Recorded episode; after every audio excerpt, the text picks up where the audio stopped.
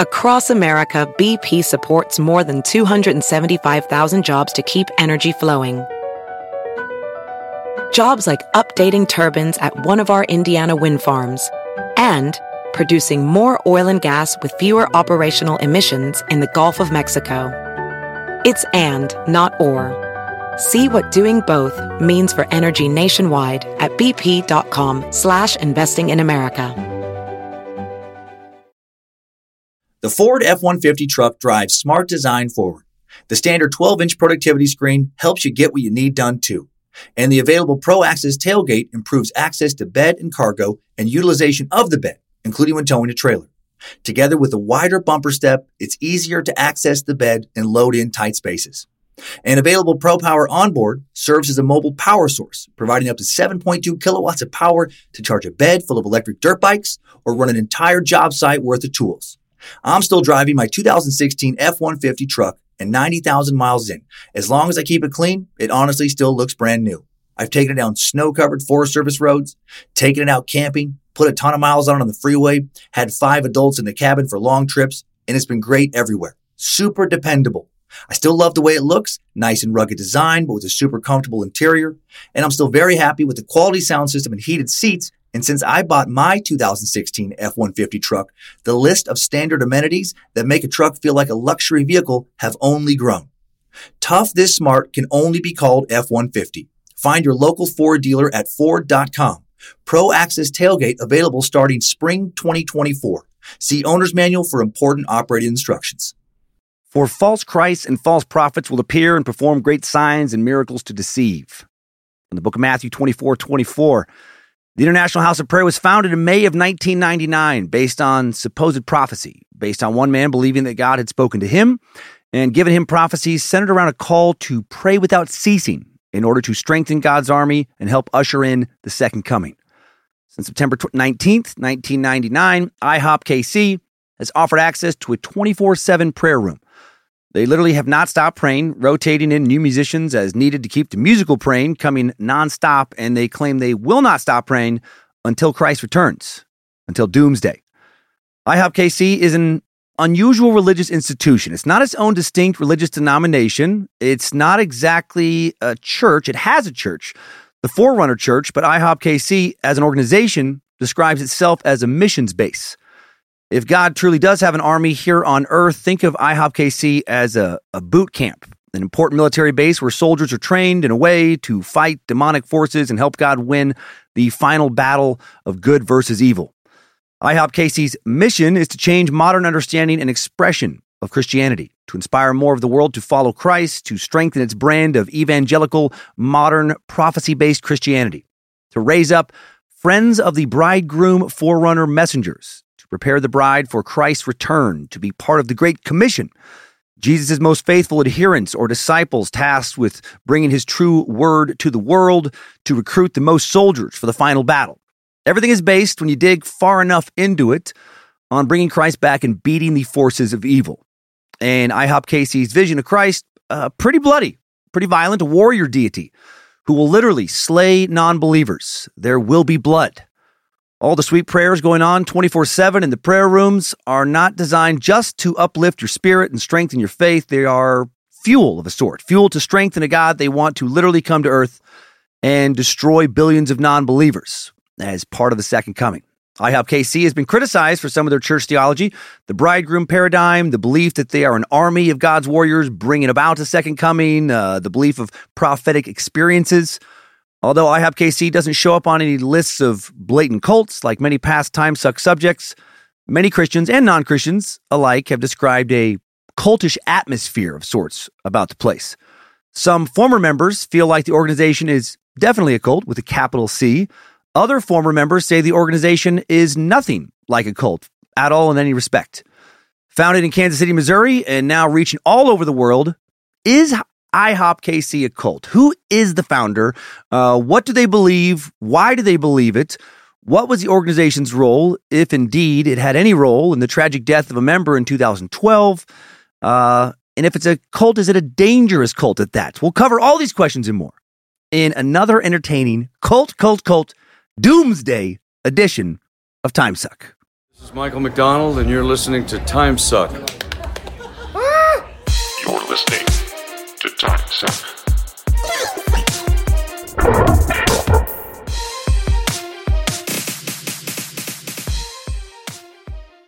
Happy Monday, Meat Sacks. Welcome to the Cult of the Curious. I'm Dan Cummins, Rat God High Priest. Lord Bumpus is altar boy. And you are listening to Time Suck. Hail Nimrod, hail Lucifina, praise good boy Bojangles, and glory be to Triple M.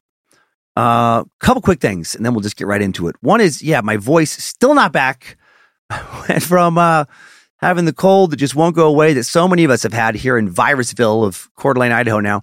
And then it went to uh, influenza A. Tested positive for that a couple days ago. Not contagious for the first time today. Basically been sleeping and doing a little bit of podcast prep the last couple days. So one of these days, I think my voice will return to normal, hopefully by this weekend. Shows, hope definitely, hopefully by uh, my special taping here in Minneapolis in a little over a week. The whole month of November, just everyone around here is sick. Uh, but yeah, the uh, special taping. My other announcement is about that in Minneapolis this Saturday, December 10th. Another 50 tickets have just been released for both shows. Early and late show, 50 tickets each. The cameras did not take up as much room as expected. So that's why those are being released now. Uh, once they're gone, there will be no more. Please go to dancummins.tv if you want to be part of the Parkway Theater taping. I'd lo- I would appreciate it. Uh, I don't want any randoms grabbing those tickets last minute. Hopefully, fans only. Uh, and that taping will be my last stand up date of the year. And then I'll get back to promoting the Burn It All Down 2023 tour next week. Uh, now for the year's final official merch release. How about a total rebrand of our favorite peanut butter brands? That's right, Albert's Peanut Butter. It's gotten a makeover. The new collection includes a new tee in two colors, a hoodie, wall art, coffee mug, and killer 8x5 uh, by, or 8, yeah, 0.5 by 11 sticker sheet. Head on over to badmagicmerch.com. Check out some hot, steamy showbiz. Uh, now also a Bear Evil brand. Also, we have been hit with price increase after price increase in our costs for quite a while behind the scenes with merch, as inflation and supply chain problems have, you know, obviously affected basically all goods. We've been able to hold the prices, uh, you know, steady since the pre-pandemic days, but the rising cost of literally everything has made it impossible to continue to do so with the same pricing model and be profitable. So going forward, well, shirts are going to increase about five bucks, fleeces about ten. Wish we didn't have to do that, but uh, it's you know we can't hold off any longer. Uh, the jump is not for greed; it's just to get the margins back to where they were industry standard wise a couple years ago. So truly appreciate all the support from each and every one of you uh, with the merch over the years. Just know we fought off these increases for as long as we could, and going forward, we'll do our best to uh, you know continue to do that and bring you affordable and quality weekly merch. Now, let's get into a fascinating episode. Hope my voice holds out for it. Uh, here's how I'm going to break down today's topic. First, I want to lay out some testimony by a former member who does think that IHOP KC is for sure a cult and, and that they were a cult member. Then I want to explain founder Mike Bickle's vision of an exceptionally uh, warrior like Christ. After that, I'll lay out the overall structure of IHOP KC, uh, built to bring about this uh, reckoning, going over their prayer room, basic beliefs, prophetic history uh, that they base their mission on, etc. Then we'll get into the timeline, learn more about their founder, also about the troubling case of the suicide of IHOP KC adherent Bethany Deaton and her husband Tyler, uh, a self appointed IHOP KC apostle who seems to have definitely been a, a cult leader of sorts. Their story illustrates what a dangerous game it can be to play to preach that any of us can become God's prophets in preparation for a final battle. So now let's get started. Cult, cult, cult.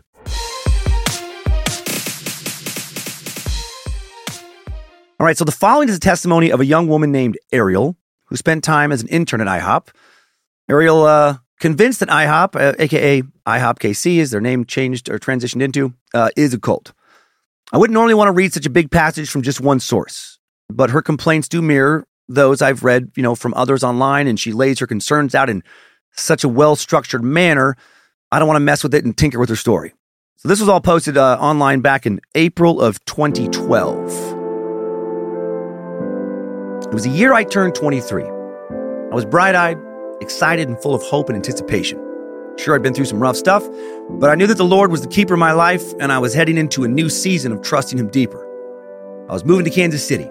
My long awaited 14 year dream of being in Kansas City to be part of Mike Bickle's ministry, which had now branched into an international house of prayer. was finally materializing into reality.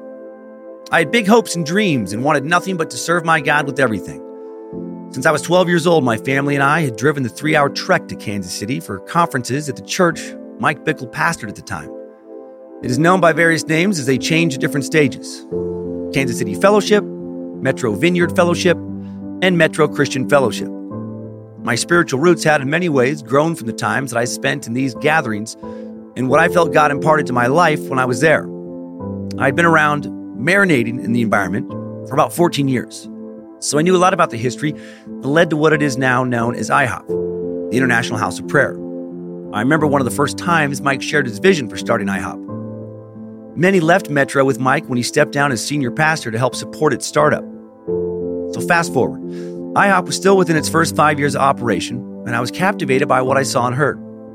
If there was a poster child that endorsed IHOP and who was convinced it was the best thing going, that would have been me. I say all of this to lay a backdrop for what follows. A long journey and a lot of waiting preceded the decision to move to Kansas City. My family and I unanimously agreed that after much prayer, it was the right timing, so we sold or gave away half of what we owned, packed up the rest, and moved to the utopia of what we thought would be the greatest spiritual adventure of our lives. I had a background in the arts, music, dance, etc., and couldn't wait to get involved so I could really just feel like I belonged there. Not just a visitor hanging in the periphery and coming for conferences, I wanted to get in. When we arrived on moving day, the community we were hoping to be a part of and the support of those who we knew from IHOP appeared to be, we found it quite lacking. We were told that to obtain moving help from IHOP, we had to hire them at a ridiculously hourly rate $20 per person per hour. And again, that is back in prior to 2012 prices, which we could not afford. When the neighbors who lived next door found out it was just us and we had no help moving in, their family came over and helped us unpack our moving truck for approximately the next three hours for no charge, just to be good neighbors. Oh, and did I mention they weren't even believers? They had compassion on our predicament and carried boxes and hauled furniture without complaining once. They simply smiled and said, Welcome to the neighborhood. I do got to pause for a second and say, I love how shocked she is that uh, these nice people weren't even believers. I mean, can you believe it? I mean, these, these people who didn't even believe the same thing as us, they actually helped us. They didn't come just like, I don't know, try and stab us and, you know, and slice our throats and drink our blood and perform rituals or something. They actually helped us. That's crazy. I never expected that. The unrelational climate we had seen hints of in the past became rapidly obvious upon our relocation to IHOP KC. There was a lot of talk about community, but everyone I met was so tunnel visioned on always being in the prayer room that they didn't want to socialize or make time to build real relationships with people. There was a relational vacuum, and that disconnect I felt upon my arrival was overwhelming. This was a significant concern of mine and my family, but we rationalized it with oh, well, we just haven't been here long enough. Eventually, we'll feel more connected and involved, and we'll see the relational community that IHOP advertises here. Just give it time. Within a month, I joined the One Thing Internship, which is an intensive six month long internship program for 18 to 25 year olds.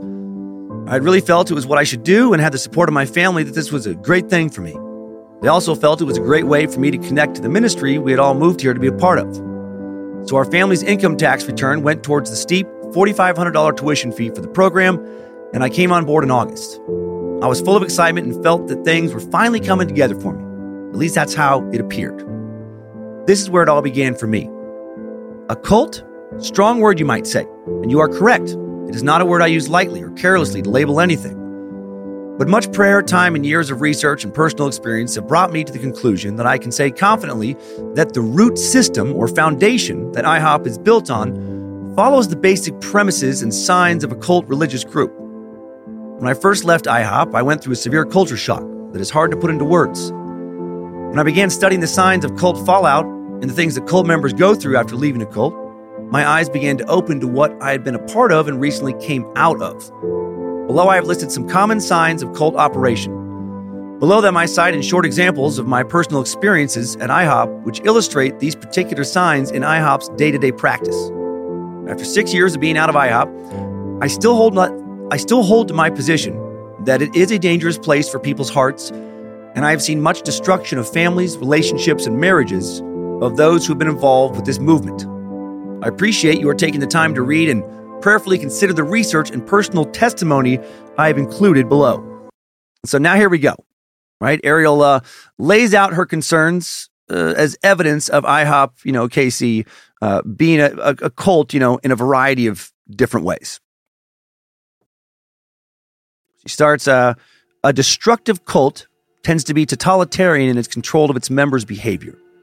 Cults are likely to dictate in great detail not only what members believe, but also what members wear and eat, when and where members work, sleep, and bathe, how members think, speak, and conduct familial, marital, or sexual relationships. As an intern at IHOP, our day to day lives were closely monitored and dictated. I was not allowed to go anywhere or leave IHOP premises without express verbal permission from a community leader, except on our one day off. Our schedule started early in the morning with hours in the prayer room, then classes, then back to the prayer room. Our nights often ran late with required attendance at EGS, Encounter God services, or any other special event Mike spoke at that we were required to attend. Sometimes we had to attend worship sets that ended at 10 p.m. or midnight. Sleep was minimal and was often unrestful when I did get it. Sleep deprivation is a commonly used tactic in many cult groups to weaken the mind and make a person more susceptible to the embracing of the doctrines taught by the cult. There are many biological and psychological effects of sleep deprivation on the mind. And we've gone over sleep deprivation stuff before when looking at cults. It's a it's a very powerful tool. You know, you bombard someone with your spiritual message day after day, surround them with fellow believers, control who they see outside the organization, work them hard, keep them tired, and you are able, you know, proven empirically to to basically, well, not basically, to brainwash people. All right, she starts with uh, again off with uh, number two. A destructive cult tends to have an ethical double standard. Members are urged to be obedient to the cult, to carefully follow cult rules. They're also encouraged to be revealing and open in the group, confessing all to the leaders. On the other hand, outside the group, they are encouraged to act unethically, manipulating outsiders or non members, and either deceiving them or simply revealing very little about themselves or the group. In, in contrast to destructive cults, Honorable groups teach members to abide by one set of ethics and act ethically and truthfully to all people in all situations. It says anyone who rebelled against IHOP's rules went through a strict disciplinary process. At its most minimal level of discipline, for an intern, this meant the loss of having a day off and having to do manual labor. Everyone was kept on a short leash. We also had weekly groups as interns that were required to participate in where everyone was interrogated and pressured to open up and share their personal struggles, etc and answer personal questions about their lives, struggles, thoughts, fears, and walks with God. It often felt like going to some kind of confession, as in Catholicism. And some interns out and out refused to be so vulnerable and disclosing in front of people they did not know. We were all given journals and told that we had mandatory writing assignments to complete. We were to record details of our IHOP prayer room times, things God spoke to us, dreams, visions, or whatever else happened in us spiritually, and then had to turn in our journals weekly to have an internship leader review and read them. In the last month or so I was at IHOP, I paid particularly close attention to the fact that internship leaders ironically prayed things over me in prayer times or at the altar in the prayer room that related directly to the things I had put in my journals. So, what often might have seemed prophetic was the result of the information about me they already had access to. Uh, reading their journals and acting like uh, they're being prophetic with prayers about it. I mean, that's that's that's pretty lazy. Uh, I bet it worked on a lot of people though. Oh, oh, gosh dang! Oh, God is listening. That, that's exactly what I hoped God would help me with. It's exactly what I wrote in my journal that I handed to the person who just told me what God said about it. Praise me. Come on. That's some uh, uh, shitty intern leaders there. Number three, a, dest- a destructive cult has only two basic purposes recruiting new members and fundraising. Altruistic movements, established religion, uh, and other honorable groups also recruit and raise funds. However, these actions are incidental to an honorable group's main purpose of improving the lives of its members and of humankind in general. Destructive cults may claim to make social contributions, but in actuality, such claims are superficial and only serve as gestures or fronts for recruiting and fundraising. Cults' real goal is to increase the prestige and often the wealth of the leader. There was always an underlying pressure to bring people into IHOP. We were encouraged to invite others and get them to join what we were doing. IHOP campaigns big time to recruit new interns. At every conference, advertising and marketing videos are used to this day to promote the internships. They're played on large TV screens like presidential campaigns and are just part of the propaganda used to sell young people on this new version of what walking with God is supposed to look like. Each intern paid $4,500 to attend a six month internship. This covered some books and teaching material we were given as well as food, lodging, etc. Check this out though. Every intern lived in the Herrnhut apartments located next door, which IHOP owns anyway. So the only expense is utilities and general upkeep. There was no rent. Plus, there was a mandatory fasting day, week, uh, weekend, week, etc., where no meals are served. So those who didn't choose to fast had to go out and buy food, and no interns were not allowed to have jobs. So this got to be a big expense since there wasn't any extra money to live on. I lived in a two bedroom apartment and housed six girls from the ages of 20 to 23. Four of us shared one room and two shared another. The prayer room costs nothing to attend and is free and open to the public. So, hmm, $4,500 for meals, my electric bill, and some IHOP books. I currently live in my own apartment, pay all of my own bills, including rent, food, gasoline, renter's insurance, credit card bills, student loans, electric, cell phone, etc., etc., and all that cost me approximately $1,500 a month. So basic math says that someone was getting a big paycheck because my expenses would have never cost that in an internship program where we were given so little. Uh, probably should comment about IHOP KC uh, being cult like or not, but but I'm fixated on being able to pay all the bills for $1,500 a month. Oh, to have 2012 prices again. Man, that sounds really good right now. Four, a destructive cult appears to be innovative and exclusive. The leader claims to be breaking with tradition, offering something novel, and instituting the only viable system for change that will solve life's problems or the world's ills. But these claims are empty and only used to recruit members who are then surreptitiously subjected to mind control to inhibit their ability to examine the actual validity of the claims of the leader and the cult. In the time I was there, Mike often used them and us types of statements when referring to the church or those outside of IHOP. We were given a sense of being on the cutting edge because we were ahead of the church and we were doing something new and innovative that was going to sweep the world. It all sounded good, so everyone wanted to be in on it as a forerunner and liked the label of being on the front lines. So no one dared to question us. Now, this is something I found uh, problematic going over IHOP KC's belief system and business model. It, it, it markets the stakes as being the highest, right? The world is ending soon. Christ needs your help. Uh, you don't want to be on the wrong side of this epic good versus evil final battle. The time to act is now. That's a very intense sales pitch. You know, the urgency of all that. And doing this kind of recruitment, recruitment where new warriors have to pay for training, is only ethical if a greater war for sure is coming around the corner. And I'm going to go on a limb and say that it's not. Uh, I'll say, as I've said before, that doomsday predictors historically have all had one thing in common, and that's being wrong every single time. I mean, this is this is just not a new novel thing. Every generation there has been many, many doomsday predictors, and they're always wrong. And if this whole war happening soon sales pitch is a lie, well then this entire thing is predicated on a on a scam of sorts. 5. A destructive cult is authoritarian in its power structure.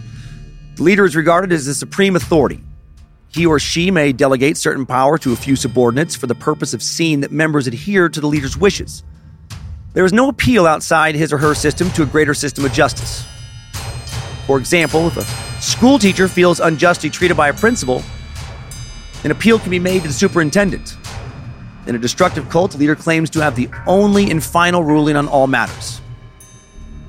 And they say our family became friends with a Jewish couple who were in KC for a conference. They were part of an Orthodox Jewish congregation in Israel and were missionaries in the U.S. They had some grave concerns and red, flag, red flags regarding IHOP's theology that they attempted to meet with Mike and discuss. After being brushed off by Mike multiple times and his refusal to meet with them, even though they were Jewish leaders from Israel and Mike knew of them, he finally told these friends of ours that this is how we do things here. This is just how IHOP is. It's not for everyone. If there was something you didn't like or didn't agree with, you were basically told IHOP wasn't for everyone. And if you couldn't handle it, maybe you shouldn't be here.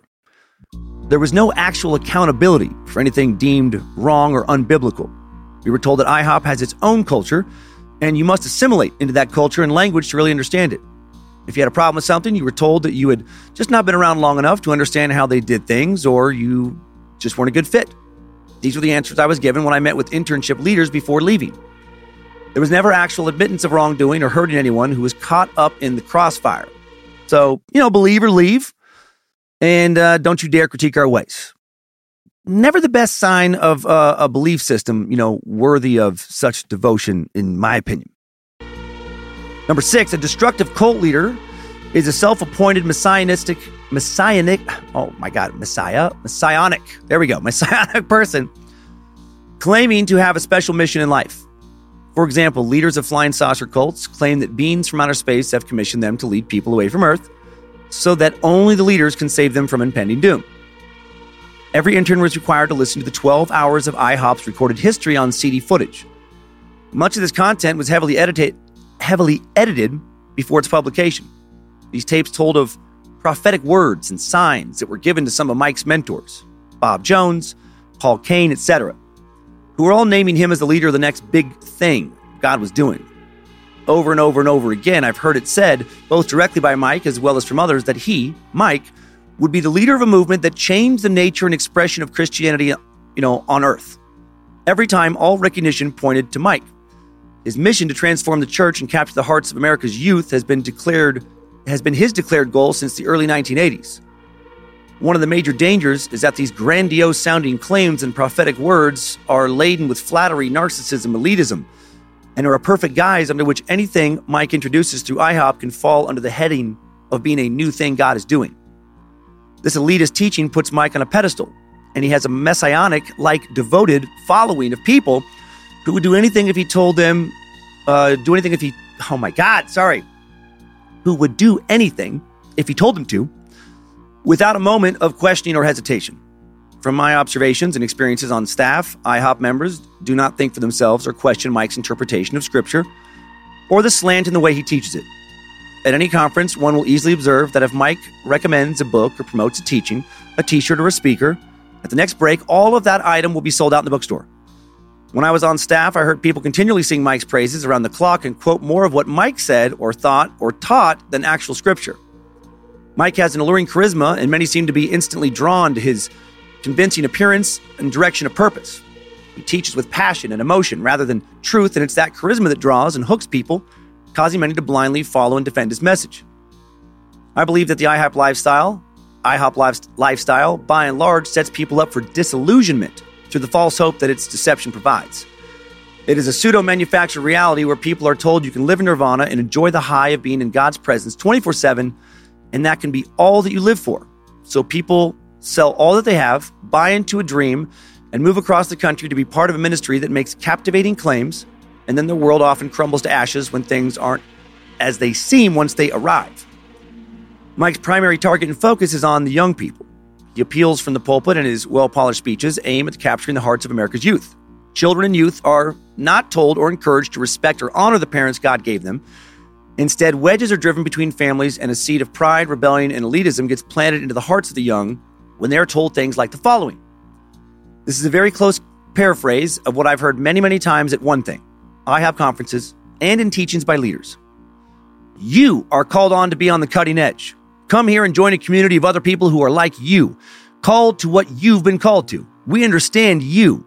You've been misunderstood at the church. You've had your wings clipped, your gifts misunderstood. Here, you can fulfill your forerunner calling that your family just hasn't understood about you. You might feel like you don't fit back home. You're on the outside. No one understands the fire in you. Well, we get it. You are the leaders that God is raising up in these end times, and you will be kings and queens on earth, reigning with Him. You were made for this place. IHOP is an incubator for people like you. Narcissistic speeches like this instill a sense of pride, arrogance, and elitism in the hearts of the youth who hear it and it feeds their need for validation and identity. They run to IHOP, leave their families, join internships, hoping that uh, what they've heard is true. They go to IHOP looking for identity instead of finding it in Jesus. Once outside of the IHOP environment, they are terrified and overwhelming by the real world and don't know how to function in it when they've been in an intensive internship environment. There is a degree of reacclimating to normal life that feels like an IHOP detox afterward. It's a severe emotional drop because the hyped up services and conferences that were your manna are now gone, and when there is no prayer room, your life in God feels empty and lifeless. Many simply don't know how to engage with God on a real day to day basis once they've left. I experienced this and heard the exact same thing from a handful of my friends after they left IHOP and the internship. At that point, when disillusionment sets in, I know many interns that walked away from God completely upon leaving the internship and went back into lifestyles worse than the ones they left when they came to IHOP originally. So, yeah, driving a wedge between you and your family. If your family doesn't also believe, if this happens, right? Very negative tactic. that nearly always, uh, you know, helps define a cult. If the group's messages are strong and logical, well, then, you know, they wouldn't need to do this. They wouldn't need to, uh, you know, pry people or put a wedge in between people and their families because the families probably wouldn't be bothered by the messages they're giving. Number seven.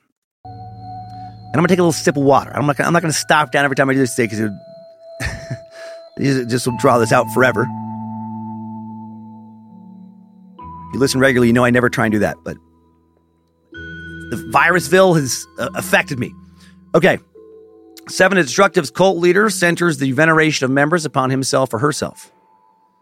Priests, rabbis, ministers, democratic leaders, and other leaders of genuinely altruistic movements focus the veneration of adherents on God or a set of ethical principles. Cult leaders, in contrast, keep the focus of love, devotion, and allegiance on themselves. I believe my statements above illustrate this, so I won't be redundant. Finally, number eight, a destructive cult leader tends to be determined, domineering, and charismatic. Such a leader effectively persuades followers to abandon or alter their families, friends, and careers to follow the cult. The leader then takes control over followers' possessions, money, time, and lives. Youth are pumped up at conferences and then go home to tell their parents they're moving to Kansas City to join IHOP, be part of an internship, etc. At the time, sadly, they don't realize how much more they are giving up and leaving behind than just their families. I was hurled into a system that took control of my time when I ate, slept, had time alone, etc.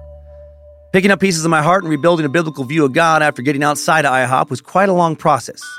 I hope that by sharing all this, I'm able to spare others the heartache of what I went through. Okay, so there we go. So that's so that's just you know one person's opinion. I have no way of verifying uh, that they were even a part of IHOP KC.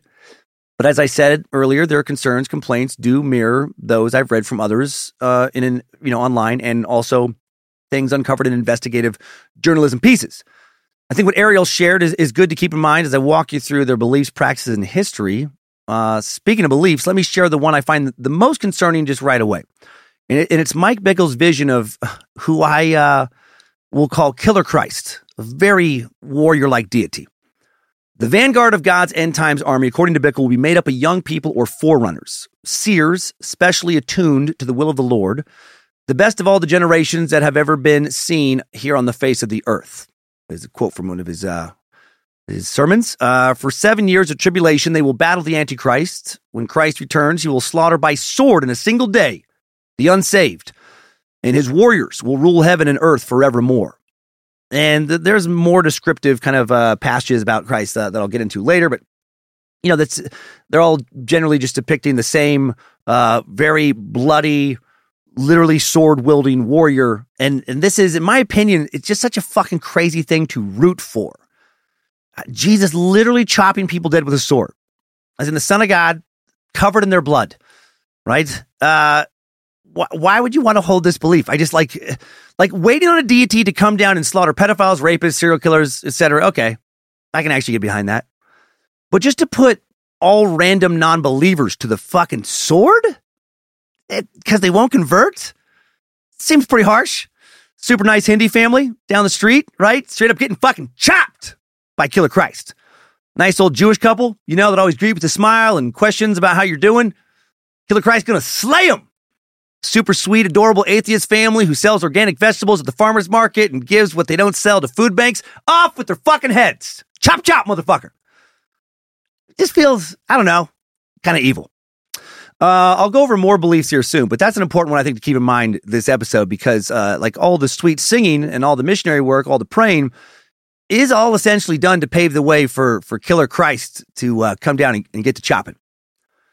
So let's talk a bit about structure now. The International House of Prayer is a Christian organization based in Kansas City, Missouri, now called uh, uh, offer a 24 7 prayer room and live streaming of worship services. The prayer room has been open 24 7 since September 19th, 1999. And you can view this prayer room on the IHOP KC website, or you can just find it on YouTube very easily. You just put in, in the search bar IHOP KC prayer room or IHOP KC 24 7, and it comes right up. I, I will admit, I listened to it for hours uh, while researching this episode. And I got to say, it is hypnotic. Uh, not the kind of church music I ever experienced growing up. Uh, much of it very trance like, induces a, a, lot of calm and peace, very soothing, meditative. Uh, for me, induces a sense of mysticism for sure. So I'm just going to play some right now. And I don't even know what is being played because I am just going to check in with the actual live stream and see what they're doing. Holy Spirit, and you bring what is lacking. Father, if there is hope that is needed, you bring hope. That there is more love that is needed, you bring more love. That there is more faith that is needed, you bring more faith, Father. That there is more mercy, you bring more mercy. That we need more. What's going on right now more pure of the Spirit, you will bring that, my God. Is usually it's more just songs. But I can't remember how often. But every so often, somebody will kind of give this type of uh, testimony and, and more just you know speak about about God, and then it'll and then it'll just weave back into music. I'll also say, I find it interesting that there's so many attractive people in the in the prayer room. A lot, a lot of men and women. Must be good for recruiting. Okay, now it goes back into song. So she puts the mic down, and they just have this big rotating cast of musicians. There might be, I don't know, maybe a dozen of them sometimes up there, and then like they might go down to just like uh, one person on piano, let the band rotate out, and they've kept this going for decades, non-stop. It's never stopped. They do like equipment fixes and stuff while they just keep it going.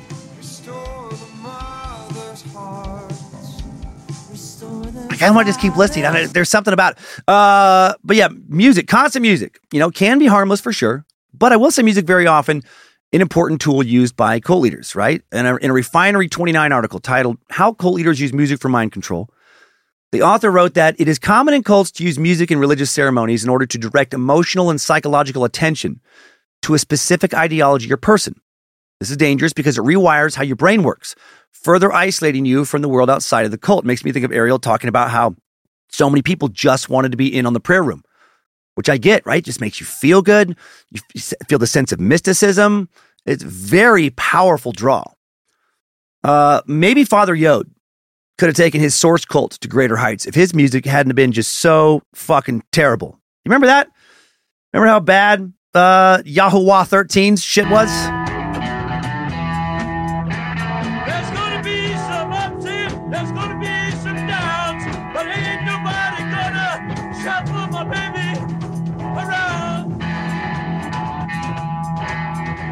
If that if that was the music coming out of the 24/7 prayer room, it would have lasted about 48 hours before it would have just shut down.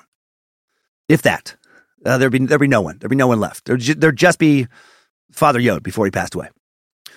Uh, music psychologist, professional pianist Marina Korsakova Kreyn uh, says regarding the importance of music to cults, music does activate our biological reward system, along with food, sex, drugs, and money.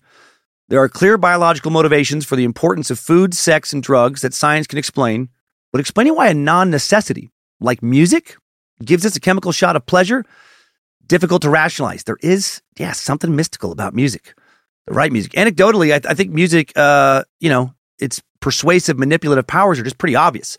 I mean, we make playlists, I do, right? Uh, to seduce, to enhance sex. Uh, we use uh, music to get psyched up for workouts to get our minds, quote, right, uh, hitting on all cylinders for our workdays, right? Stores pipe it in to make customers spend more money. Masseuses play the right calming sounds to enhance massages. Restaurants select the right tracks to enhance the palate. And cult leaders or cultish groups can use it to stir up mystical and euphoric feelings inside of followers and get them to associate those feelings with their group. Becomes a, a Pavlovian association then the right songs of worship, continually hammering the belief tenets of a cult into the minds of believers, right? Creating that Pavlovian association between hearing the music strongly associated with and derived from the cult and feeling like a part of something magical can cement trust and loyalty to the cult for sure and has done with many cults. So outside of singing songs, what's IHOP KC about? IHOP KC is, according to its own website, an evangelical missions organization that is committed to praying for the release of the fullness of God's power and purpose which is a nicer, nicer thing to say than saying, gotta get Killer Christ down here and start chopping off heads. Uh, their goal is to win the lost, heal the sick, feed the poor, make disciples, and impact every sphere of society. Our vision is to work in relationship with the wider body of Christ to engage in the Great Commission as we seek to walk out the two great commandments to love God and people. They call themselves a community of believers committed to God, each other, and to establishing and maintaining a 24 7 house of prayer in Kansas City. According to the IHOP KC mission statement, IHOP KC community exists to partner in the Great Commission by advancing 24 7 prayer with worship and proclaiming the beauty of Jesus and his glorious return. And the Great Commission is defined as Jesus' instructions after his resurrection to his disciples to spread the gospel all over the world. IHOP KC emphasizes prayer, worship, fasting, and works of justice. They write, We are committed to prayer, fasting, the Great Commission, and to living as forerunners, spiritually preparing for the unique dynamics of the end times. The work of our ministry includes equipping and sending out missionaries as dedicated intercessors and evangelists who work to see revival within the church and a harvest among those searching for God. We take seriously the mandate to train believers to love Jesus and, and others wholeheartedly, as together we go forth to preach the world, to preach the word, heal the sick, serve the poor, plant houses of prayer, and proclaim the return of Jesus across the earth. The heart of our missions base is night and day prayer with worship. IHOP KC was uh, founded by a guy who is claimed to have uh, received a ton of prophecies and to, and to have uh, also visited heaven on two different occasions. All right. Mike claims that once he visited heaven at exactly 2:16 a.m., and God ordered him to prepare an end times ministry and seated him in a golden chariot that lifted off into the Empyrean. Uh, I wonder, did he visit heaven at 2:16 a.m. heaven time, or 2:16 a.m. local Kansas City time? How did he know that this was the exact time he visited heaven? Was he uh, was he just happening? He happened to be watching the clock at 2:16 a.m. when he got whisked up in the chariot, or was he not watching the clock? But then as he started to go into the chariot, he's like, "Hold on, I gotta check the clock. I gotta have some more credibility for this claim when I get when I get back." I don't know. It just seems odd. Like like someone would doubt him if he didn't have that time. Are you sure you visited heaven, Mike? If you visited heaven, what time did you visit heaven? 2.16 a.m. All right. Okay, now I believe you. Uh, Pastor Mike Bickle founded IHOP on May 7th, 1999 in a building on Grandview Road in Kansas City, Missouri. New York Times calls Mike a self-trained evangelical pastor. According to the IHOP KC website, Mike directs the International House of Prayer and is the founder of uh, the International House of Prayer University, and he's published several books. One of his most popular books is Growing in the Prophetic, a practical biblical guide to dreams, visions, and spiritual gifts. A practical guide to understanding spiritual visions. Is that a thing? A practical guide to dream interpretation. Can that be a thing? Is that even possible? Can you write a practical guide to like understanding what you see on psychedelic trips? What would qualify someone to write any of this stuff? This, this book, whether or not he's a cult leader, it feels like the kind of book written by a cult leader. From the About Mike section of IHOP KC's website, Mike's teachings emphasize growing in passion for Jesus through intimacy with God, doing evangelism and missions work from the place of night and day prayer and the end times. Always the end times. Doomsday. Very popular focus. Mike claims that he uh, heard God's voice talking directly to him on numerous occasions, in addition to heading up to heaven twice. His prophetic experiences are part of the church's prophetic history, which we'll cover in more detail later on. IHOP KC's full time staff called themselves intercessor, intercessory uh, missionaries. They raised their own outside support money to work full time for IHOP KC. IHOP KC currently has about 2,000 staff, students, and interns working 50 hours a week in prayer rooms, classrooms, and ministry. Their goal is to have thousands of full time intercessory, oh my God, intercessory, there we go, missionaries who are devoted to praying and serving God. Excuse me. Uh, worship sessions are held in the Global Prayer Room at the Kansas City IHOP. There are now other prayer rooms across the country. We'll focus on just one the mothership, the Kansas City Prayer Room for this episode. IHOP KC's uh, prayer rooms are based, so they claim, on the spirit of the Tabernacle of David. The tabernacle was a tent erected to house the Ark of the Covenant after the conquest of Jerusalem. It was a dwelling place for God and a site for worship. Bickle wanted to resurrect a similar place with the International House of Prayer. Anyone is allowed to walk into the prayer room at any time.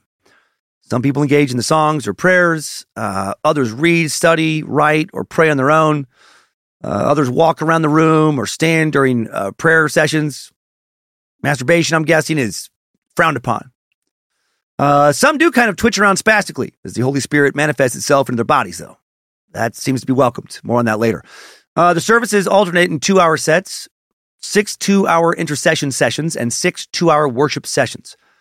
Intercession sessions are that's kind of fun to say, are usually energetic as the room is invited to engage in corporate prayer. There is generally a specific prayer focus, and individuals in the room are welcome to pray on the microphone for a corp- excuse me, corporate burden, which may involve the Kansas City region or believers worldwide. There are also cycles of rapid fire prayer when intercessors go to the microphone to pray a succession of 15 second prayers on a specific theme, as well as times of small group prayer for any who wish to participate. A lot of different kinds of prayer. Uh, intercession, uh, i.e., focused prayers on behalf of specific people or on specific situations, occur at 12 a.m., 4 a.m., 6 a.m., 10 a.m., 4 p.m., and 8 p.m. Worship with the Word, 2 a.m., 8 a.m., 12 p.m., 2 p.m., 6 p.m., and 10 p.m. As they say on their website, worship with the Word is a prayer format in which we agree with God's heart as we sing the biblical truths of who God is and what His promises are. These sessions are more devotional in nature, providing an atmosphere conducive to reading the Bible and entering into contemplative or devotional prayer. Uh, night watch is what IHOP KC calls the night shift in the prayer room. They work from midnight to 6 a.m., and Night Watch is made up of staff, interns, and students, and based off of Psalm 134. Behold, bless the Lord, all you servants of the Lord, who by night stand in the house of the Lord. Lift up your hands in the sanctuary and bless the Lord. The Lord who made heaven and earth bless you from Zion. IHOP KC believes the Night Watch promotes a deeper, more focused connection with God. Call me crazy, but I'm going to go on a limb and say that if you need to be in a prayer room at 3 o'clock in the morning, you're just not a good place overall, right? Like, you're not, forget spiritually. You're just, you're not doing well mental health wise. You're freaking out. You're worried about dying or having some kind of existential crisis or something. You're having a psychotic episode. You're mentally ill. I just don't think if life is moving in a good direction for you and you have a healthy circle of friends, good job, healthy romantic relationship, or don't feel like you need a romantic relationship, your physical health is good, you haven't just experienced the death of a loved one, no major health scares. I just don't think you head on into the prayer room at 3 a.m. if the if the ship is sailing smoothly. Probably wait until I don't know 8 a.m., 9 a.m. to get those songs in. Uh, IHOP KC is mainly known for their harp and bowl worship model. And what the fuck is that, you might ask? IHOP KC writes on their website, it sounds intimidating, but it's really not. We speak of a harp and bowl model of prayer. At the International House of Prayer, we use this model as a way of combining worship and prayer. It helps to facilitate enjoyable prayer as we sing various biblical passages. This has proven integral to sustaining 24 7 prayer with worship over the last 20 years at IHOP KC. There have been various expressions of this model used by others throughout the body of Christ in prayer meetings worldwide. The focus of harp and bowl worship is God Himself. Our songs and prayers are directed towards God, and when we pray for issues, such as the ending of abortion or human trafficking, we are asking God to move in accordance with His word and desires. We do this by grounding our prayers in the Bible. We start by expressing agreement with God's word and what he says about the problem or situation. The Lord is faithful to his word and will not return to him void until it has accomplished that for which it was sent. Harp and bowl facilitates interaction between the intercessors, singers, and the musicians. Most prayer meetings begin with a time of corporate worship to bring people together in God's presence. Then, when intercession starts, the music dials down, but still continues as the intercessors pray. That's what we just heard. Uh, when each prayer is concluded, the singers began to sing based on what was prayed on the intercessor's mic, eventually creating a chorus for the whole room to sing. So it's like a, it's like a, uh, there's these improv games that places that like Second City or Groundlings will do. These long form improv games that are very similar to this, just without the music. Um, this is how we are able to pray for hours on end. The cycle repeats as often as needed based on the number of intercessors, with times of corporate worship interwoven to provide breaks between intercession topics. Uh, and corporate worship, that's a funny sounding phrase to me. Sorry, I had to sip again. Corporate worship, right? I just makes me think of things like, We will praise thee, God, a righteous God who offers the best 401k plan. An amazing God who provides the faithful with paid time off and a generous bonus compensation plan. I know that's not what it means, but that's what I think of when I hear corporate prayer. Uh, the main IHOP KC goal is to keep praying until Jesus returns. They believe that praying directly helps speed up the arrival of the end times, right? Fucking end times, bingo, bango, the darkness hiding behind the happy music. And again, I know there's more to the end times than just a bunch of people getting chopped, but that is a big part of it. It does kick off with a large bloodbath, and that is a weird fucking thing to root for. And I know you're not, yeah, I know you're not directly rooting for the bloodbath. You're rooting for the time after the bloodbath, but it just sucks that uh, people feel like they have to get through the bloodbath to get to the good stuff. Right? It's just it's a bummer that they can't just be singing these songs. Let me let me go back and play a little bit of what they're doing now here. Let's get to their song. Yes, it's nice. Why can't this be like just songs about like everything's gonna be fine? And God's to take care of the devil. And don't you even worry about it. He doesn't need your help because he's omnipotent, powerful God. You just fucking sit tight and sing your songs. God's to fuck up the devil. And then we're to party. But instead, it's got to be singing that to, to power up uh, Killer Christ to come down and just start fucking lopping heads. I don't know. It makes me feel like they, they should be singing like different kinds of songs. The song should get darker in the prayer room. Maybe start off nice, but then get darker. Maybe start off like, Jesus loves me, this I know, for the Bible tells me so. Little ones to him belong. They are weak, but he is strong. So frickin' strong. So frickin' strong. Strong enough to cut kids heads off who do not worship him. Strong enough to impale the elderly who do not heed his call. Kill Christ We'll slay them all. Like maybe just you know, if that's if that's part of the focus, just spell that out in the songs. Uh, Mike Bickle preaches that IHOP KC attendees are in the early days of the generation of Jesus' return right now. Uh, but many Christians have been taken over by demons. Gosh dang. According to Mike, uh, their focused worship weakens demons and strengthens angels that live on earth. And this will bring on the great tribulation, the final battle, and the second coming. And I find I find this weird. Right? I find it weird that singing would strengthen the angels hiding out here on earth and weaken demons. I just I don't know. I always thought of demons being stronger than that. You know, I just picture some demon out there now, just just can't quite get strong enough to just to fuck some shit up, just take somebody's soul over. You know, they get close, but then they, they hear this music. You know, just damn it! If you could just call off your army of synthesizers and vocal harmonies, Mike Bickle. Every time I'm about to take a soul, I get distracted by this hypnotic, meditative trance music sung by this really attractive blonde woman right now. Ah, dang it! Uh, Bickle has preached the church causes the Great Tribulation. He's quoted as saying the second coming will probably happen within the lifetime of people living today. But uh, it's smart that he used the word probably. I'll give him that.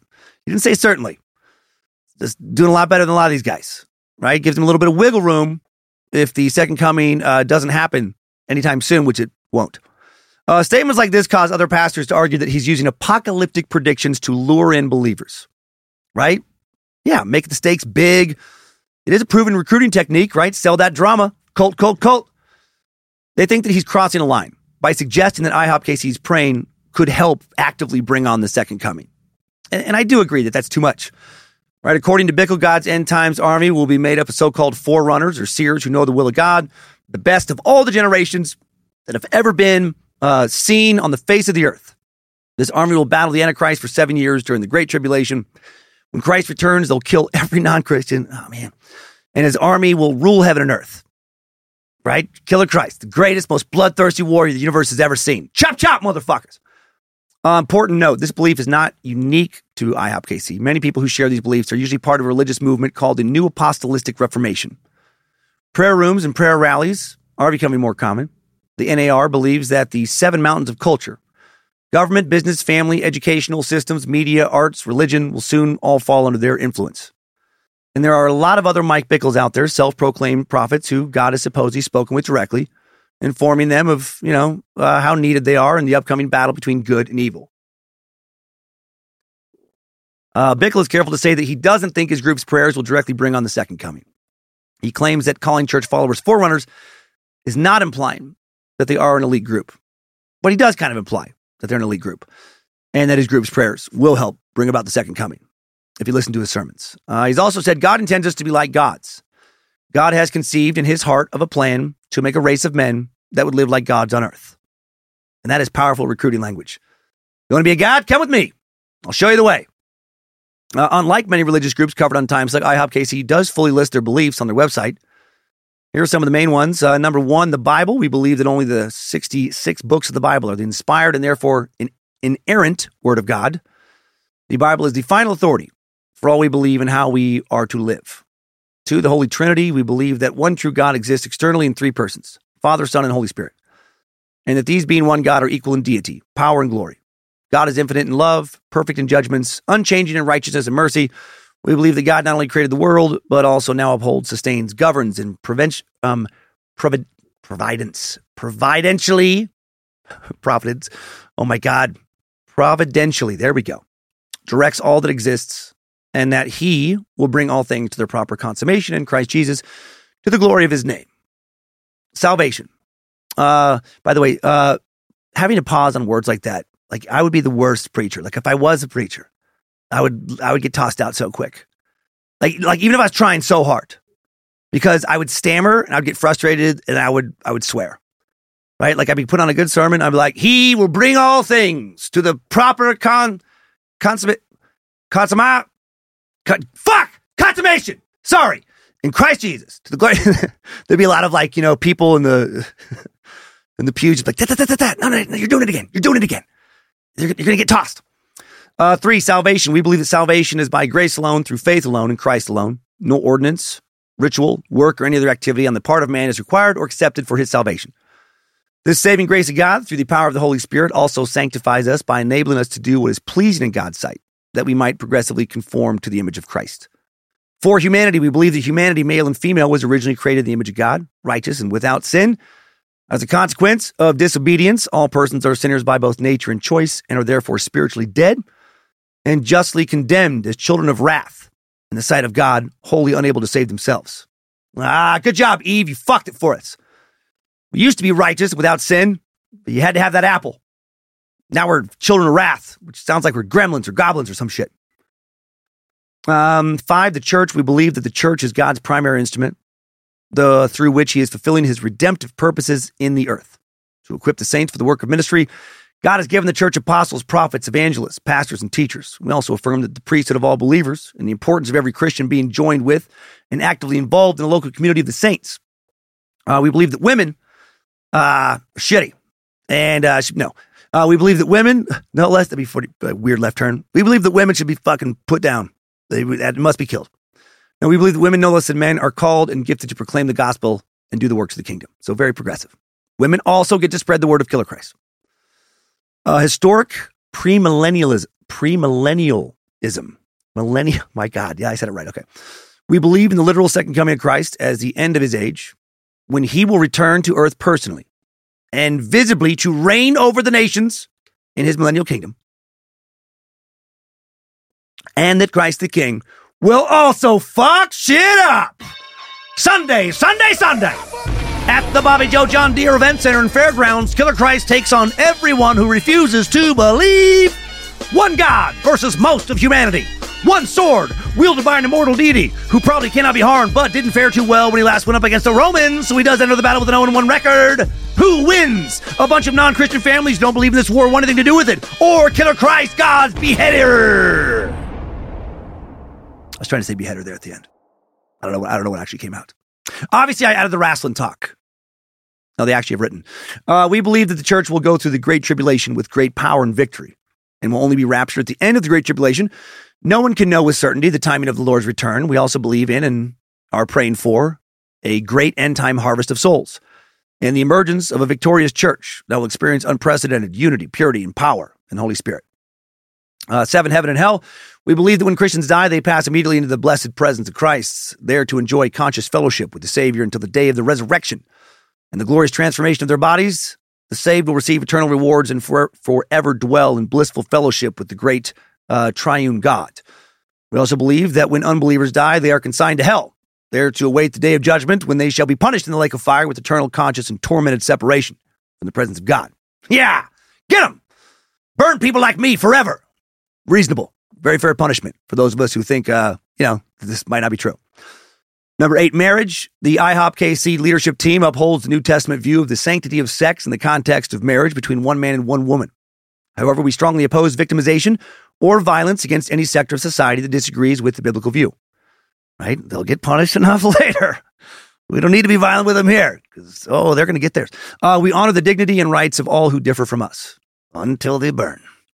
Um, IHOP KC also believes in the bridegroom message, which has caused controversy for them over the years. This is a belief that in order to really love God, you have to let Jesus fuck you. Don't be stingy. If you don't have a puss, you give that loophole up to God. Let the Almighty really give you a good pummeling. No, it's not that. Uh, not exactly. But some do think it promotes a weird sexual type relationship with Jesus, which is, uh, you know, what causes the controversy. According to IHOP in July of 1988, Mike Bickle was sitting in his office reading a wedding card with a verse from the Song of Solomon. Mike prayed, Jesus, seal my heart with the seal of love. He said he then began crying, as any mentally stable person would. And then his phone rang. Fellow prophet then told him that he heard the voice of the Lord give him a message from Mike, the Song of Solomon, a dialogue about love should be the focus of the ministry. Bickle now came to the realization that Christians should see Jesus through the eyes of a bride with loyal, devoted love. They should love and be in love with God, developing an intimacy with God, and that would help bring about a second coming. Bickle preached Jesus is not coming until the people of God are crying out globally in intercession with a bridal identity. And I this is not on my notes at all. I should probably keep this inside my head. But right when I just in the context of what we just read, when I read the sentence, Bickle preached, Jesus is not coming. It's I I pictured like he's not going to like like cum like he's not going to orgasm until the until the people are crying out globally. Like that's what he needs to come. Just everyone be like, please, we love you so much. He's like, ah, yes, I can finally finish. Uh, anyway, Bickle's been criticized for this because of the sexual nature, right? Of the Song of Solomon. And some don't like that there's a sexual nature to that in their eyes, and he recruits children to IHOP KC. Bickle argues that the theology is not sexual. Critics say, though, that even suggesting sexuality in worship is wrong. Some former members argued that the bridegroom message is sexual, according to former members. Some. IHOP plays music in cafeterias, hallways, the prayer room. Lyrics from two popular songs are God is a lover looking for a lover. So he fashioned me. Do you understand what you do to me? How you ravage my heart with just one glance? One former intern said very quickly there were sexual, sensual escapades with God. An instructor told this intern, God is using his word to kiss you. And this intern heard stories from other members about fantasies of orgies with Jesus and sex with God. Cult, cult, cult. I mean, if you if you can get followers to fantasize about having an orgy with Jesus, I mean, they're they're begging to be fucked by the cult leader. Although that is not what I think is going on here. IHOP KC responded to questions about bridegroom paradigms, uh, about the bridegroom paradigm in their affirmations and denials webpage, saying, We affirm that spiritual intimacy with God refers to developing a deep personal relationship with God through the Spirit and the Word. In other words, it is based on a deep understanding and knowledge of what uh, Word of God says about God the Father, God the Son, God the Holy Spirit. We deny that spiritual intimacy is associated with anything related to human sensuality. Uh, IHOP KC also states on their website that they are committed to works of justice, which means they support several charitable organizations, send out missionaries, and have their own internal organizations for missionary work. Take one sip of water here. Uh, excuse me. In Kansas City, they've offered food distribution, street cleanup, clothing, and food for children's outreach, and inner city prayer room and other programs. Uh, the Children's Justice Initiative serves orphans and at risk children. The Women's Life Center is a local pregnancy crisis center. IHOP KC plans to provide homes and restoration programs for victims of human trafficking, domestic violence, or sex workers. Uh, is affiliated with a number of other organizations in addition to its own subsidiaries, all part of a broader network of prophetically minded evangelicals. A lot of their content streamed uh, on a website called God.tv. Uh, God TV is an evangelical Christian media network founded in the UK with offices in Plymouth, England, Orlando, Florida, India, Sri Lanka, South Africa, Kenya, Ghana, and Australia. Founded by Rory and Wendy Alec in 1995 as the Christian Channel Europe, UK's first daily Christian TV network, and then became God Channel in 1997 and God TV in 2002, and moved their headquarters to Orlando in 2003. And God TV has been criticized for promoting an anti LGBT view and inviting anti LGBT pastors onto their shows. And, you know, I'm not surprised. I mean, the evangelical movement is against homosexuality overall, believing it to be sinful. So you could make this critique of any evangelical group that I'm aware of. Almost any. I'm sure there's some that progressively have, have changed recently. IHOP KC provides financial support to many nonprofit organizations, one of which is Exodus Cry. Exodus Cry is a Christian nonprofit organization seeking to abolish the legal commercial sex industry, pornography, strip clubs, sex work, and illegal sex trafficking. And uh, come on, get the fuck out of here. Getting rid of porn and strip clubs. Why even try and do that? Honestly, why why deny strong and natural sexual impulses? The biological imperative to fuck, to view others as sexual beings, at least in moments, and enjoy sexuality is way too strong and natural for it to be something you can just dismiss and outlaw. I really think it's delusional to think otherwise and arrogant. I mean, you might as well try and ban fucking breathing. And to demonize it will only lead to more subversive forms of sexuality, in my opinion. Look to the Catholic churches long and ongoing history with child molestation is a good example of what happens when you overly demonize normal expressions of sexuality. Uh, IHOP KC organized the annual One Thing conference at the Kansas City Convention Center in 2010. More than 25,000 people attended.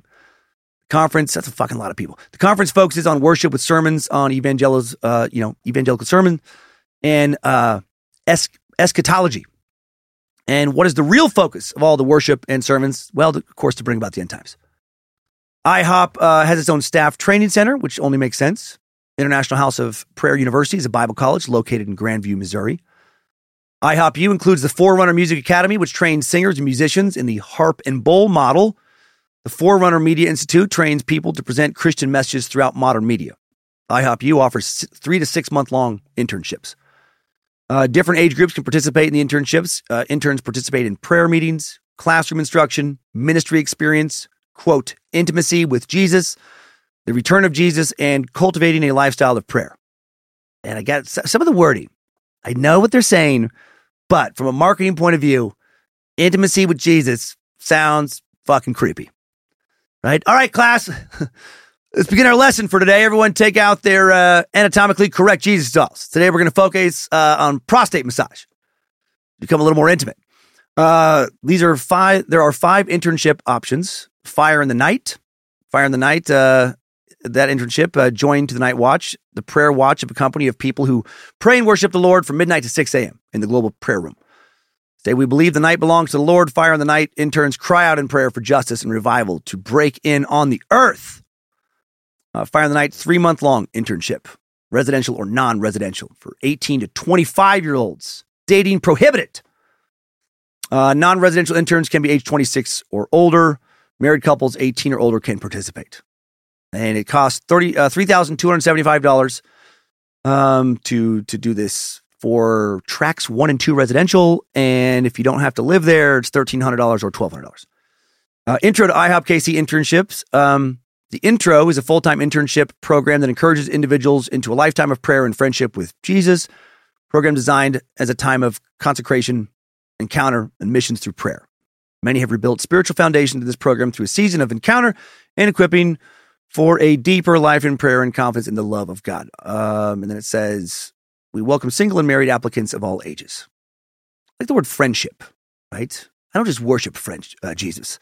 He's also my buddy. We're friends. We shoot hoops together. We talk about dating struggles. Play a little Call of Duty sometimes. He's he's very good since he can just resurrect himself whenever he takes a kill shot.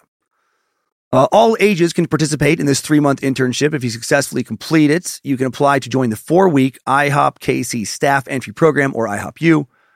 This costs thirteen fifty plus two hundred fifty dollar administrative fee. Uh, there's the one thing internship, which is a six month uh, program where young adults can seek the Lord together in the context of a like minded community. Central place of this internship is our 24 7 prayer room. Interns will also spend time in classes, serve in various capacities around the missions base, participate in small groups, receive discipleship, etc., etc. Uh, singles age 18 to 25 can participate. No dating. Uh uh-uh. uh. Guys, focus on your Jesus bride. Uh, interns who compete, uh, complete the internship can apply to join the staff or IHOP U. It costs 6000 or 6250 for international interns. There's the Simeon Company internship. Whether you've spent most of your life in the workplace, ministry of the home, the Simeon Company is for 50 and overs, married or single, who desire to give themselves more fully to prayer, uh, to worship the ministry, uh, worship and the ministry of the Holy Spirit. Simeon interns engage with young adults and minister in our spiritual family. Our goal is to see each intern filled with passion for Jesus and turning toward the younger generation as a spiritual father or mother. We believe that unity in ministry between generations is part of God's glory and plan for the church. Uh, this internship, uh, 1350 starting to feel like Scientology, right? You just got to pay for more and more spiritual knowledge. It's a very similar business model in some ways. And there's the Hope City internship. I'm not going to go over all of them in detail. I think you get it. Right. This one uh, is uh, about like a lot of like outreach. It's three months. You can, uh, you know, like uh, help feed the poor, do things like that. You still have to pay though, fifteen hundred dollars. If you'd like to attend one of these uh, schools, you know, uh, it's, yeah, it's going to set you back a, a few thousand each semester. Um, there's the Forerunner School of Ministry. This one, uh, to become a, a minister in the IHOP KC kind of style, about $3,000 per semester. If you're living on campus, about 2000 if you're doing it online. And there's a whole bunch more. I'm not going to, just too much of a, a long list, but it's just li- class after class, you know, program after program. In 2011, some former IHOPU students told the New York Times that they were expelled for questioning techniques about mystical healing, prophecies, angels, and demons in some of these classes. Do not question our authority. Uh, according to Catherine Bowler from Duke University Divinity School, IHOP KC is an important example of the proliferating non denominational charismatic churches. These new churches are a fast growing branch of Christianity that attract young people and old, staff and students required to spend 25 hours a week in the prayer room and required to fast weekly for 25, 24 hours or more. Some students complain about sensory overload and isolation, not being able to think for themselves. Some group leaders allegedly encourage students to avoid contact with parents who are skeptical of the church. And if true, cult, cult, cult. Stephanie Gerard spoke to the Times and said she was asked to leave in 2009 because she started questioning her teacher about their fascination with signs and wonders. Now, Mike Bickle publicly denies this and other claims, saying, I always tell people to think for themselves and to remember that their families are their first loyalty, not the ministry. Right? So, so many former members have stated, though, that uh, this is not the message that has trickled down to them through the various people that Mike has hired. Uh, now let's get into what I think is the most troubling aspect of IHOPKC. IHOPKC preaches that any believer can have prophetic experiences. Several church leaders, including Bickle, have claimed to have prophetic experiences, right? These experiences have come to make up the church's prophetic history. And this belief that anyone can suddenly receive a vision from God has already led to some weird, troubling shit, as I'll soon go over in a portion of the timeline. And it will inevitably lead to more weird shit. Over the past 25 years, according to their website, IHOP KC members have received 25 important prophetic experiences. God knows how many unimportant ones. Uh, about the future of Kansas City, the U.S., and the world. These mainly happened in the 1970s and 80s. People claimed to see God, hear his voice, see an angel, or had prophetic dreams. Now, all part of the prophetic history of the church. Uh, Bickle's End Time Theology, available on DVD, is also called the prophetic history. Uh, 10 hours of stories about supernatural visions, experiences, and prophetic words given to Mike Bickle from a number of prophets back in the 1980s. And IHOPU students are made to familiarize themselves with these prophecies. IHOP KC explains prophecy in the affirmations and denials page, saying, We affirm that the Bible is the inerrant and sole objective source of direction and wisdom for the life of a believer. We believe in the operation of the prophetic ministry as a source of edification, exhortation, and comfort from the Lord. We believe that the subjectivity of the prophetic ministry must be vigorously tested against the inspired and infallible scriptures that God gave for doctrine, reproof, correction, and instruction in righteousness. We deny the subjective prophetic experiences are equal to the inspired word of God. In other words, all personal prophecy must uphold and honor the scripture. We urge people to avoid giving others prophetic direction in the domestic areas of their life. This includes issues related to spousal designation, bearing children, changing jobs, moving, buying or selling a house, or other things, leaving one church for another, etc. We may give godly counsel to one another in domestic areas without presenting it as prophecy. Personal prophecy should be given with others as witnesses. We request that prophecies be recorded when possible. Some people have an over reliance on dreams for direction in their domestic lives. God never intended to direct people mostly by dreams. Yes, God does use dreams to give some direction. However, dreams are not to be a substitute for gaining wisdom from Scripture. Some people rely on dreams for decisions because it absolves them from responsibility and lacking wisdom if the decision turns out to be wrong. Sounds like they've had a lot of trouble with fucking dreams. And how weird is all this, right? Like, we believe that one can hear from God directly, that you can receive the gift of prophecy. God can share messages directly with you. Is, these are coming from God. However, if God say tells you uh, to tell your neighbor how to live their life, well, then you need to tell God to shut the fuck up. You need to ignore God. Likewise, if God says something that doesn't line up with our interpretation of other shit God has said a long time ago, written down by men largely who didn't hear from God themselves directly, but only received news of God's word decades after the fact, then we need you to again uh, ignore the direct word of God. You might not even be talking to God in that case. If you receive a prophecy that lines up with our prophecies and what we believe to be God's word, cool. That's God. If you receive a prophecy that says anything different, well, hang up the prophecy phone. You're on the line with the demon. It just seems like this is just a very messy way to go about things. Uh, former member uh, Blaise Foret uh, stated that he left IHOP largely over some of these prophecy issues. And to be fair, there are many out there who do not think Foret is a credible detractor. They think he was a power hungry member of IHOP KC who actually wanted to start his own cult. Uh, that being said, his detractions do, um, as laid out here, make sense to me and go along with others who have left the organization uh, with what they have said. Not that he's telling the truth. Uh, Foret was a member from 2008 to 2013. As the years passed, he learned that the prophetic history would be continually amended to explain why some of the prior predictions didn't come true.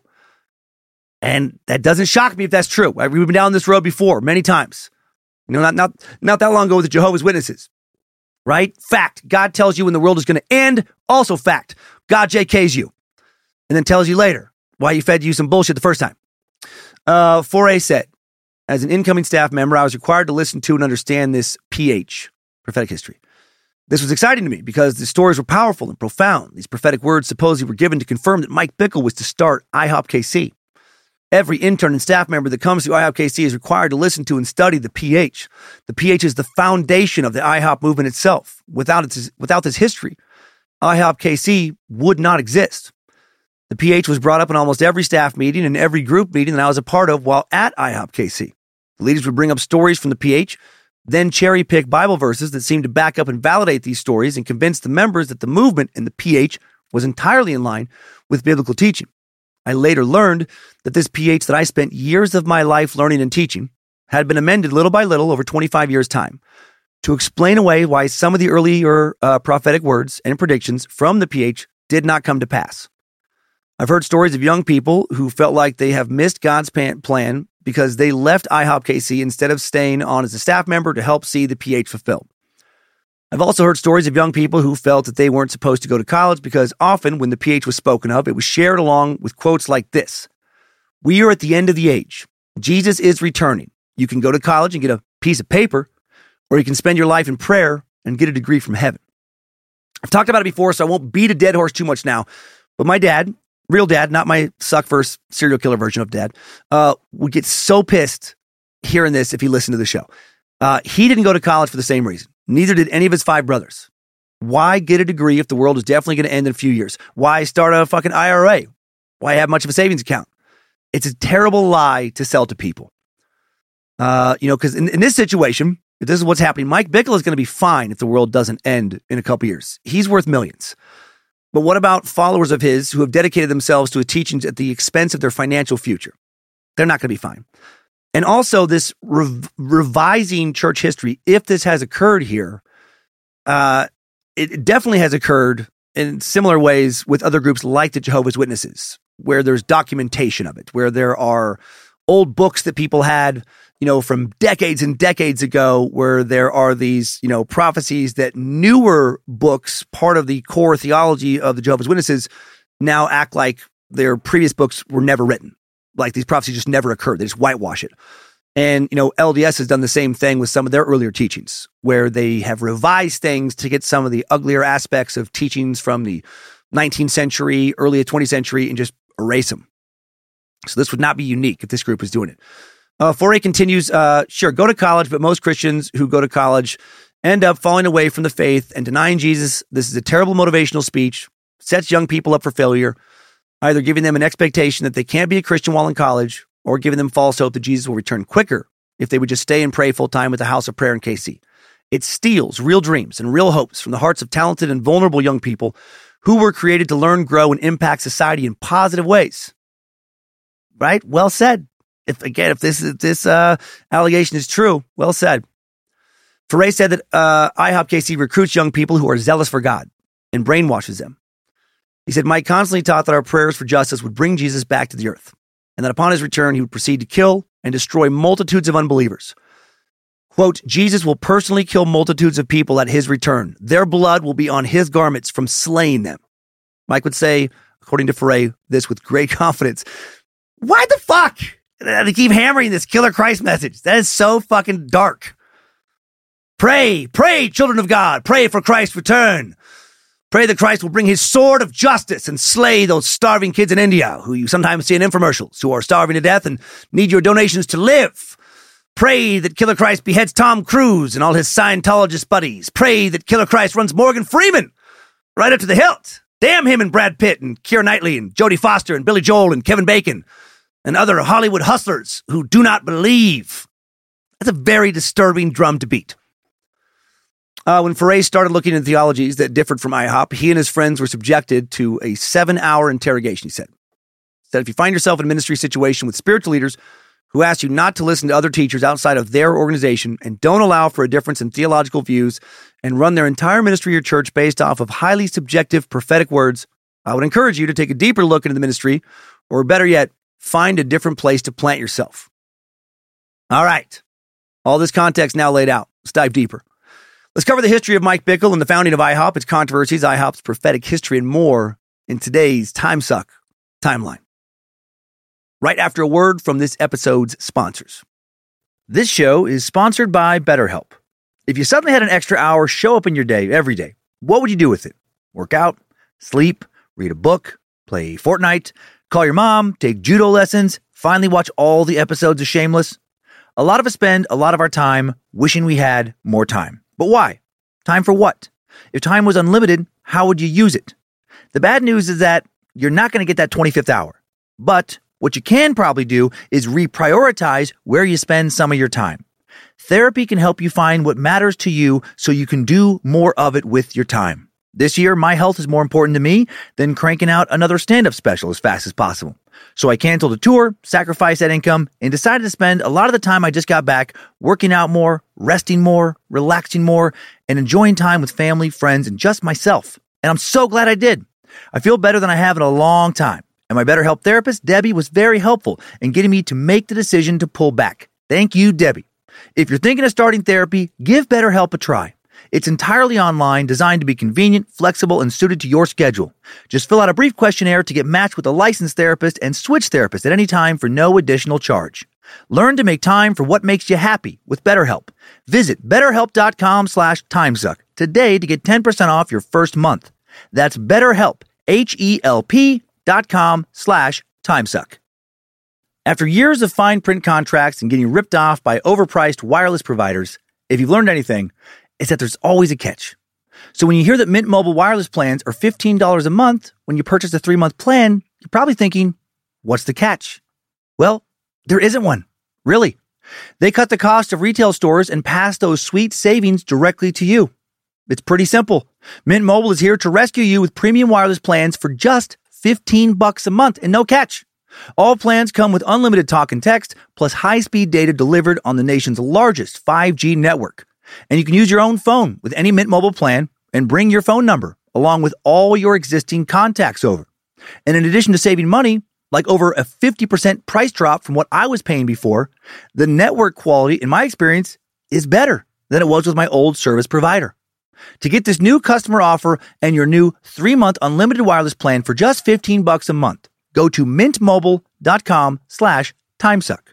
That's mintmobile.com slash timesuck. Cut your wireless bill to 15 bucks a month at mintmobile.com slash timesuck.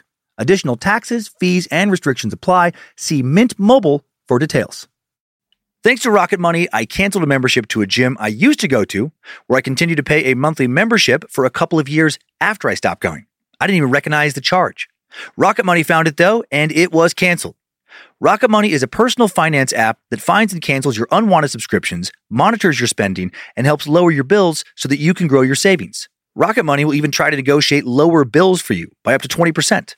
All you have to do is submit a picture of your bill, and Rocket Money takes care of the rest. They'll deal with customer service for you. Rocket Money has over 5 million users and has saved a total of $500 million in canceled subscriptions, saving members up to $740 a year when using all of the app's features. Stop wasting money on things you don't use. Cancel your unwanted subscriptions by going to rocketmoney.com slash timesuck. That's rocketmoney.com slash timesuck. rocketmoney.com slash timesuck. I still love peanut butter and jelly sandwiches, but I'd stopped eating them almost entirely a while back because the bread, on top of the sugar from the jelly, made me so sleepy. All those carbs causing me to want to take a nap after eating them. Enter Hero Bread.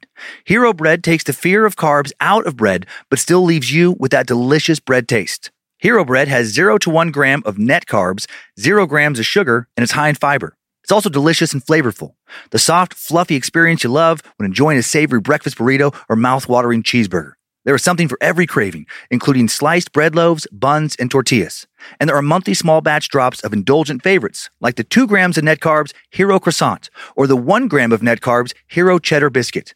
I had a loaf of Hero Classic White Bread delivered last week. Soft, fluffy, and delicious. Five grams of protein per slice, and it's high in fiber. And the best part? Hero Bread doesn't taste healthy. It tastes like bread. It's great. Don't give up on being a breadhead. Hero Bread is offering 10% off your order. Go to hero.co and use code TIMESUCK at checkout. That's TIMESUCK at H E R O dot C O. And now we truly enter our IHOP, but not the pretty, tasty pancake kind, but not as tasty as Denny's pancakes kind timeline. Strap on those boots, soldier. We're marching down a time suck timeline.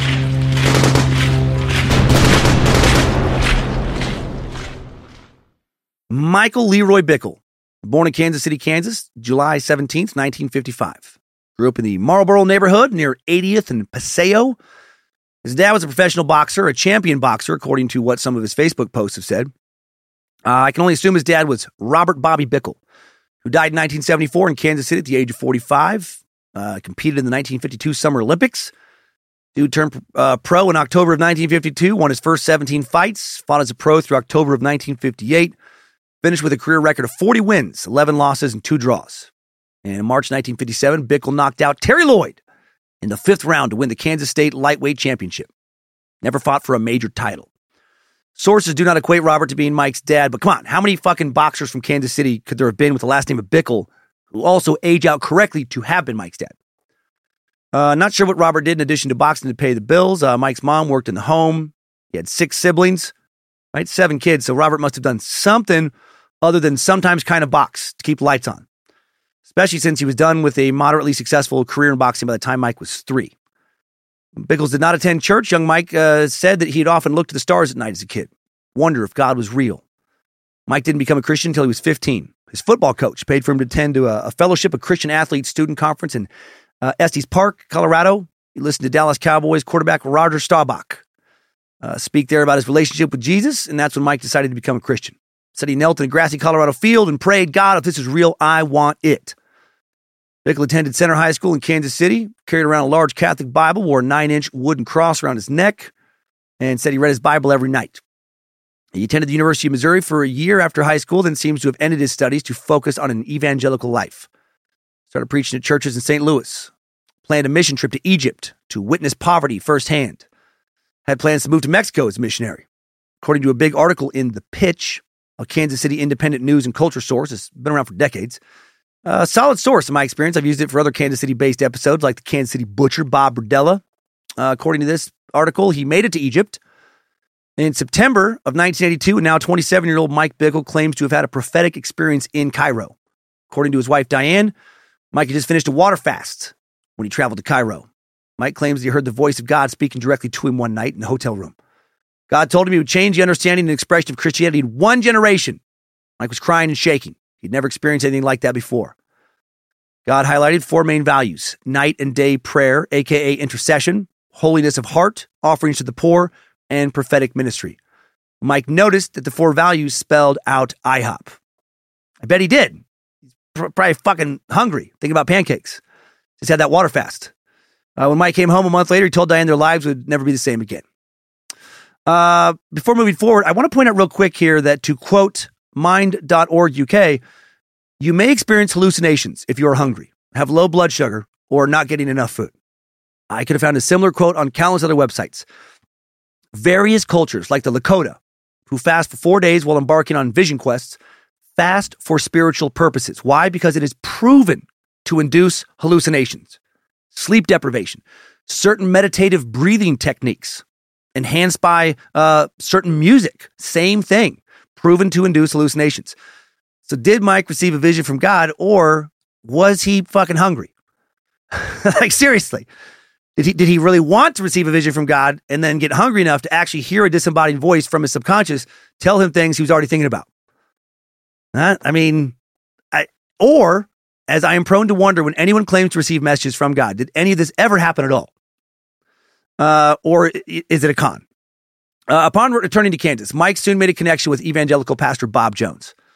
Uh, not the Bob Jones connected to the uh, Christian University of the same name in South Carolina. This Jones was a prominent religious figure in KC who also claimed to have prophetic abilities. Oh, did he ever?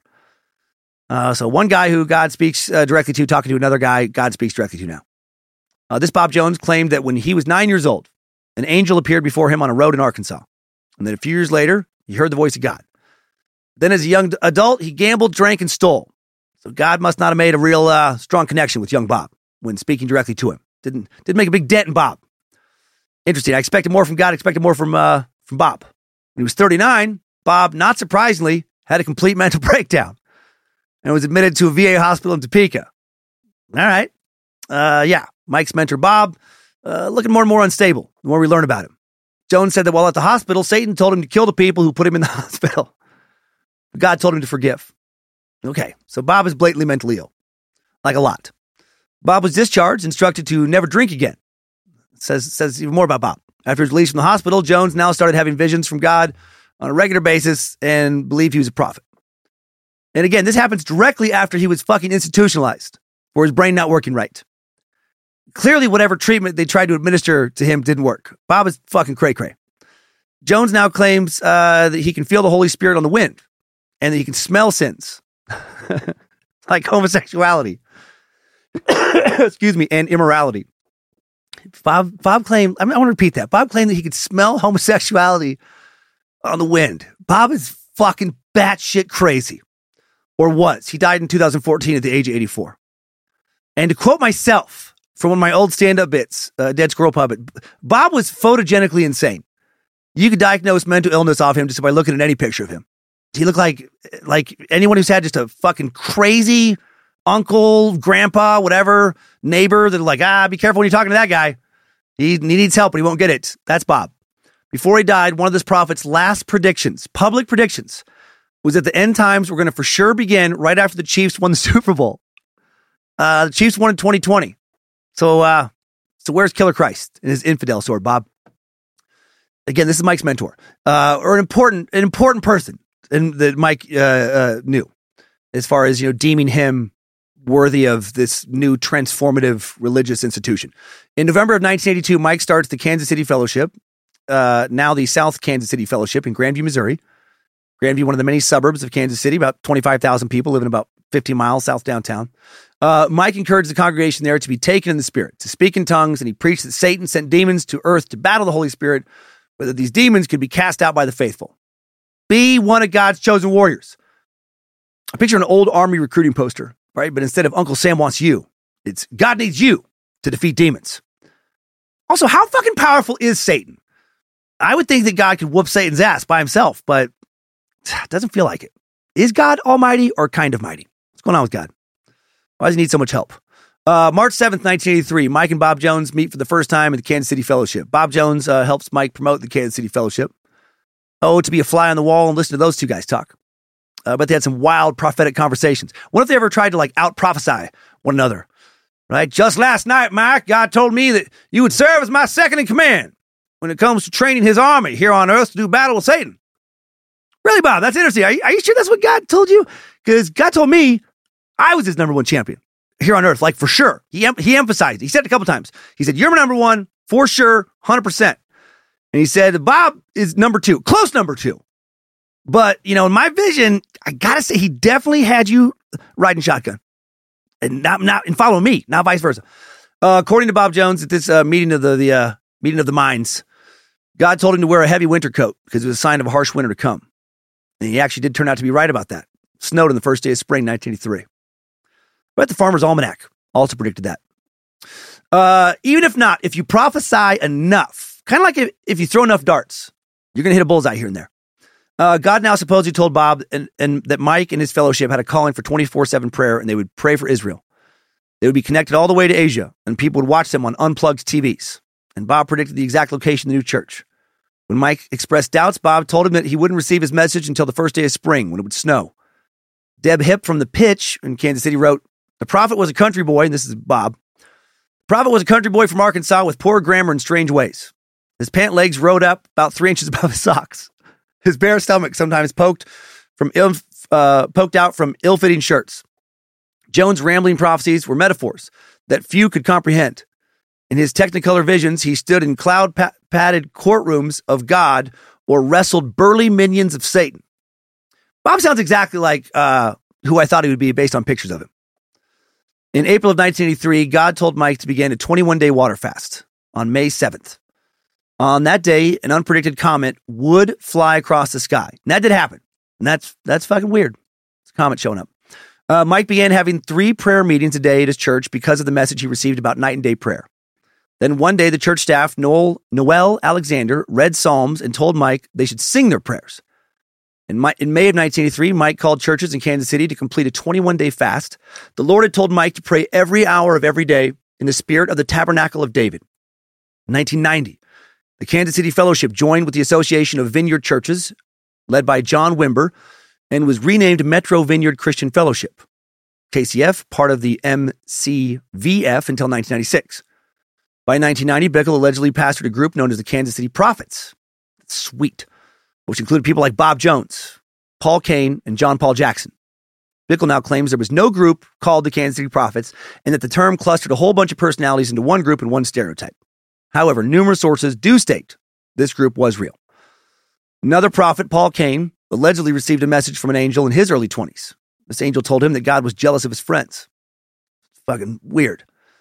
Cain decided to become celibate, but withdrew from the ministry until 1958. Didn't preach again until the 1970s when he was in his 40s. And then in the 1980s, he joins Bickle and this prophet group. This guy also sounds totally batshit. God was jealous of his friends. Uh, is the God these guys worship an all powerful, wise, and omnipotent being or an emotionally unstable and petty junior high girl? You don't care about me. All you talk about is Becky and Sarah.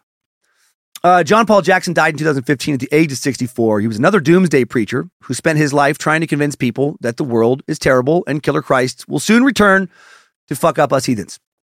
Uh, early 1990, Mike Bickle and the Kansas City Fellowship were criticized by Pastor Ernie Gruen in his sermons and a 130 page document titled Documentations of the Aberrant Practice and Teachings of Kansas City Fellowship.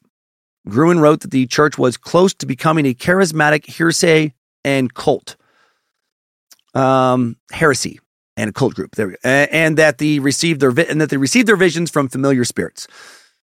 Not sure what he meant by familiar spirits there. I think he was just saying that these guys were full of shit. Uh, Gruen criticized Bickle's teachings on uh, eschatology and documented cases of manipulative uses of prophecy at the KCF. And eschatology, that word's come up a couple times now. A branch of theology concerned with the final events in the history of the world, right? With end times.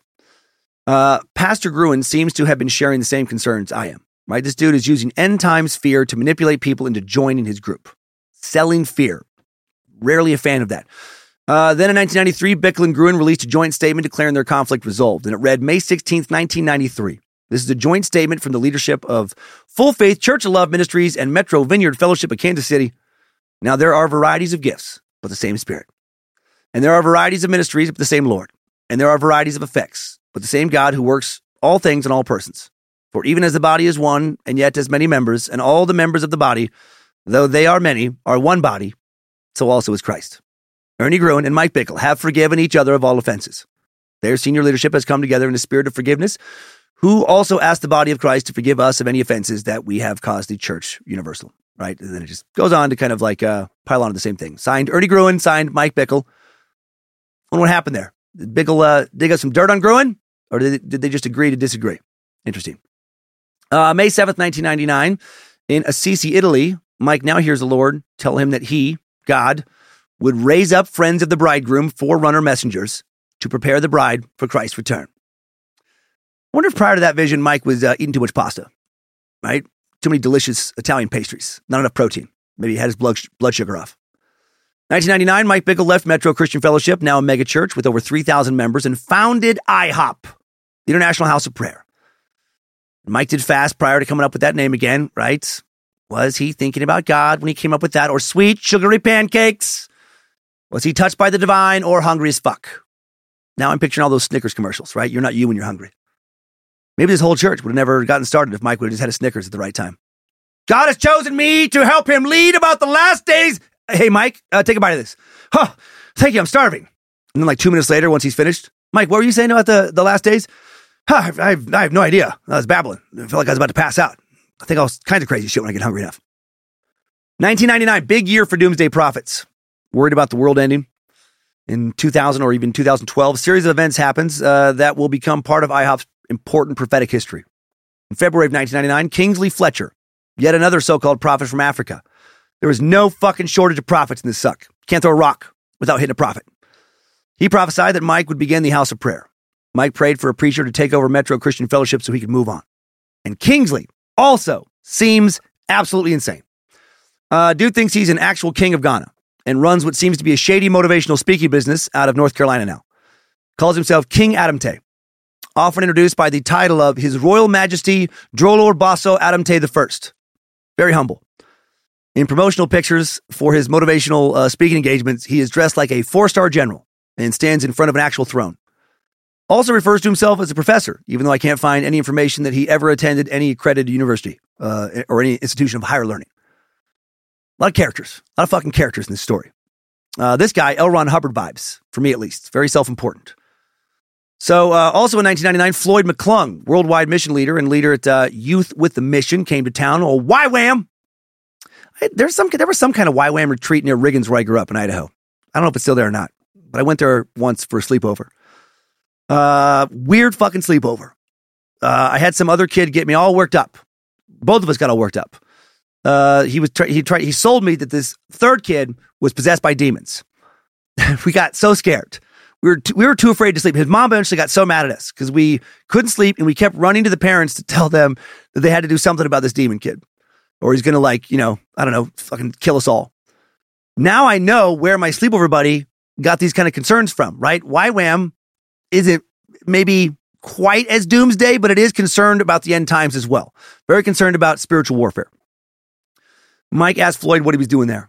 Uh, Floyd said he needed to start a church, was looking for the right city. Mike felt this was another sign. Now Mike needed a building for his house of prayer. A man in town named Bob Hartley offered him a group of trailers for that use. Mike wanted the Lord to confirm this uh, to his friend Noel Alexander for reasons not made totally clear. Noel now invited Mike to speak at his church. Noel told Mike that when he was at a conference in London, a man approached him and asked him if he was Noel Alexander. The stranger told him he would return to Kansas City and that he and Mike would start the house of prayer. And that at a second conference in England, another stranger told him the exact same thing. I'm skeptical.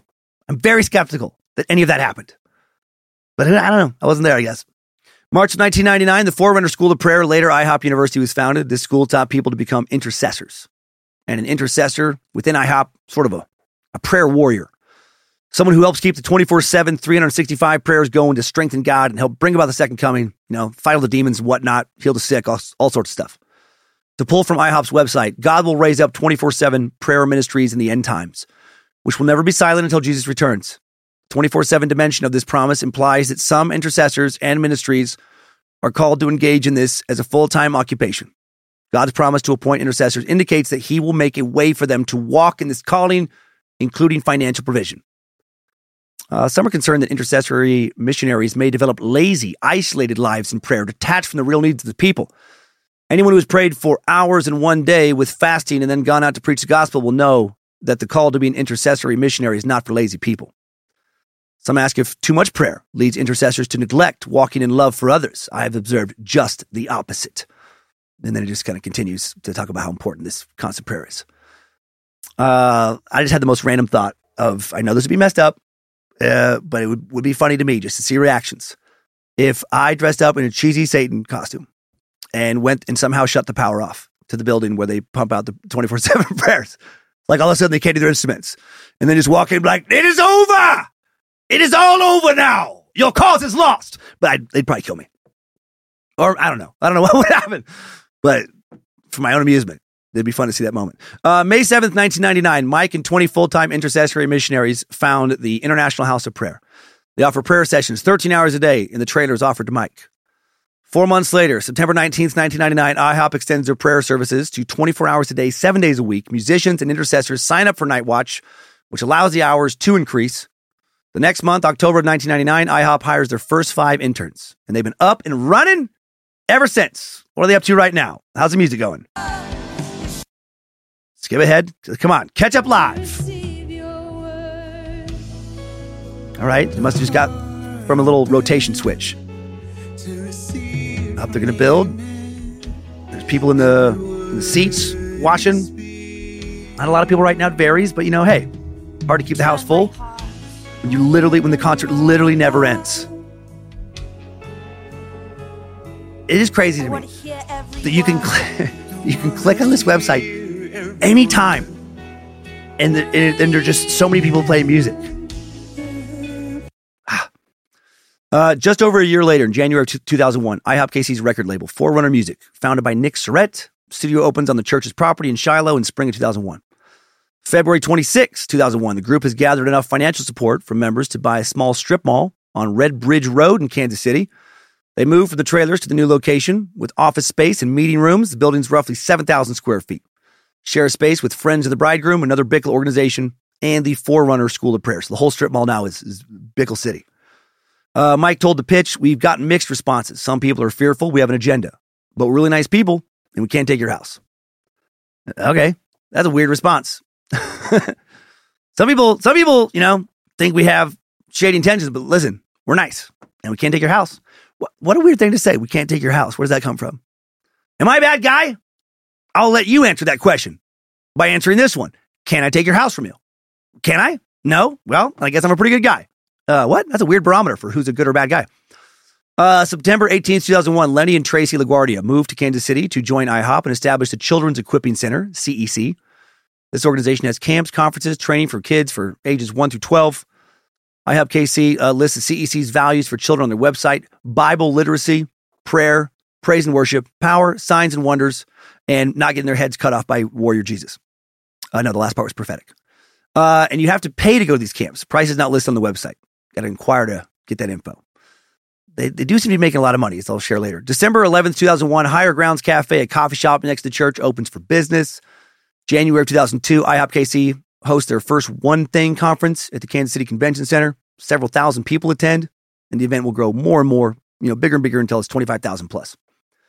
March 21st, 2003, IHOP KC purchases the uh, the Herrnhut apartments next door to the prayer room. These apartments will house staff, interns, and visitors. Be a nice little real estate investment for the group. March 7, 2003, the prayer room moved into the new Redbridge Center, dedicated on that day. Web stream, streaming of the prayer room uh, began that year. 2007, the prayer room web stream expanded from one to seven cameras, and full time streaming hasn't stopped since. According to a 2009 article from the McClatchy, McClatchy Tribune, IHOP initially charged $10 a month for access to the prayer room.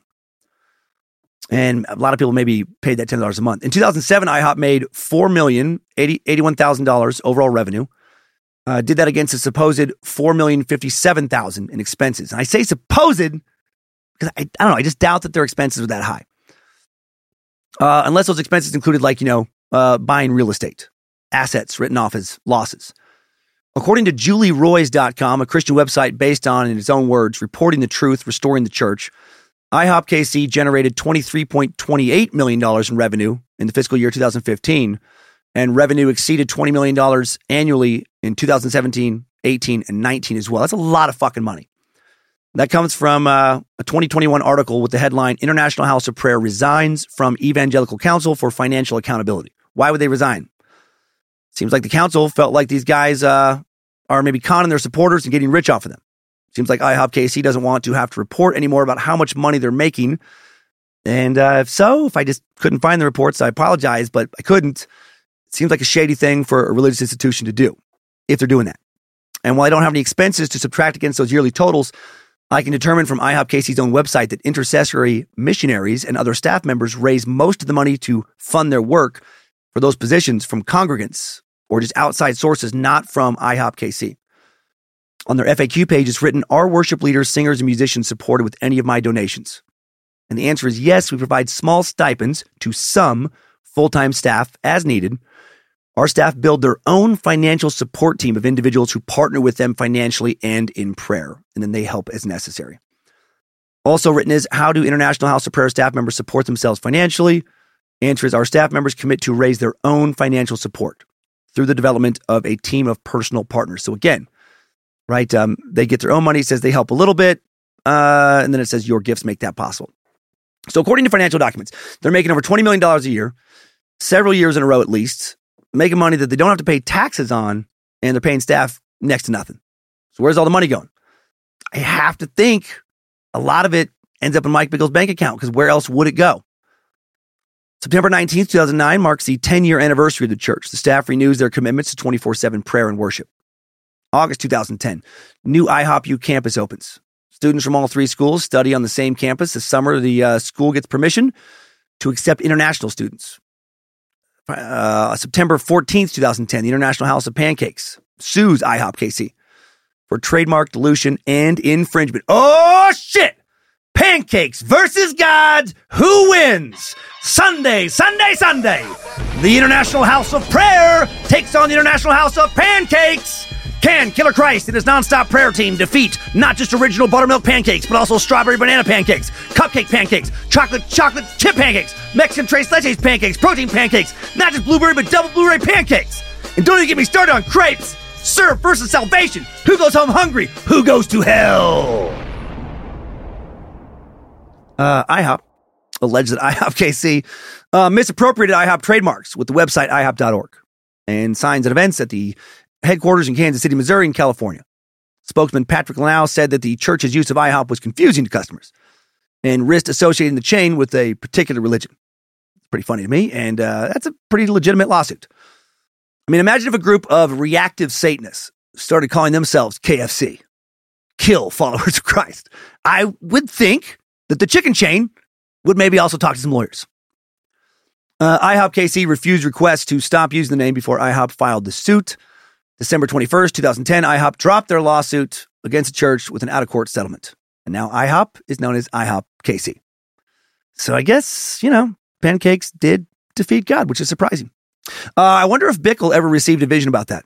Surprised his original vision called for him to name his Christian group after an existing large breakfast food chain. Uh, on the evening of October 30th, 2012, tragedy occurs that will bring the organization a lot of unwanted attention. Former IHOP KC intern Bethany Deaton found dead in her vehicle. Uh, this is a crazy story. Uh, sheriff's deputies responded to a call about a dead body at Longview Lake, Longview Lake Picnic Shelter, number 12 in Kansas City. And the report stated that a tan Ford Windstar was parked in the parking lot and a dead young woman was in the back seat. She had a white plastic bag pulled up over her head and tied up. There was a suicide note left on the center console. There were 200 count bottles of acetaminophen PM on the center console. One of them was empty, the other one was unopened. There was a photo ID for Bethany Deaton, RN at Menorah Medical Center on the floorboard. In Bethany's front seat, some CDs produced by IHOP KC. Uh, wasn't clear what exactly would cause Bethany to take her own life. The Jackson County Medical Examiner's Office declared her death a suicide. Her body was released for burial in Arlington, Texas, until a man came forward with a confession. Let's take a long break from the timeline to discuss the death of Bethany Deaton and the many events that led up to it in a lot more detail. Just going to take a quick sip. While the actions of the people that led to this tragedy will not be condoned by Mike Bickle or IHOP KC, I think this little side road we're going to travel down illustrates the danger of opening up the can of worms of prophecy, right? When you preach that any of your members can receive prophecy, when you promote the possibility that God can send you direct revelations about what your purpose is and what you should do with your life, that's a fucking scary Pandora's box to open up, right? You, you kick off a very dangerous, slippery slope that can lead to uh, good people getting caught up in, in, a dangerous game of thinking that they're following God's prophecies when really they're following the often damaging delusions of a, a narcissist and or maniac. Uh, Bethany Deaton was a 27 year old recent nursing school graduate. Her super, uh, supervisor described her as an excellent, empathetic nurse. Bethany moved to Grandview after she graduated from Southwestern University, small liberal arts college in Georgetown, Texas, uh, where she was a member of an IHOP group there. Many of the other members there had moved to Grandview before she did and lived in gender separated houses nearby. In August of 2012, Bethany married worship leader Tyler Deaton. Bethany and Tyler claimed that they were in love and wanted to go through the Great Tribulation together. That period of time when the world experiences immense hardships right before Killer Christ comes down with his death sword, starts butchering people in ways that will make Hitler not seem like too bad of a guy by comparison. On November 9th, 2012, Micah Moore, a friend of Bethany and a member of the worship group, walked into the Grandview Police Department to defend or to confess to murdering Bethany per Tyler's orders. Moore claimed that over the past few months, Bethany was do- uh, dosed with Seroquel, some antipsychotic.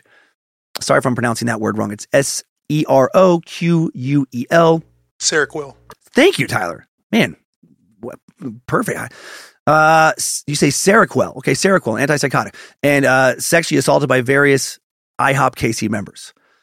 Uh, I want to I want to thank Tyler again for saving me a lot of emails coming in about like why can't you figure out these words? Uh, but they were worried that she would report the abuse. He said, uh, and then two men living in the same house as Tyler.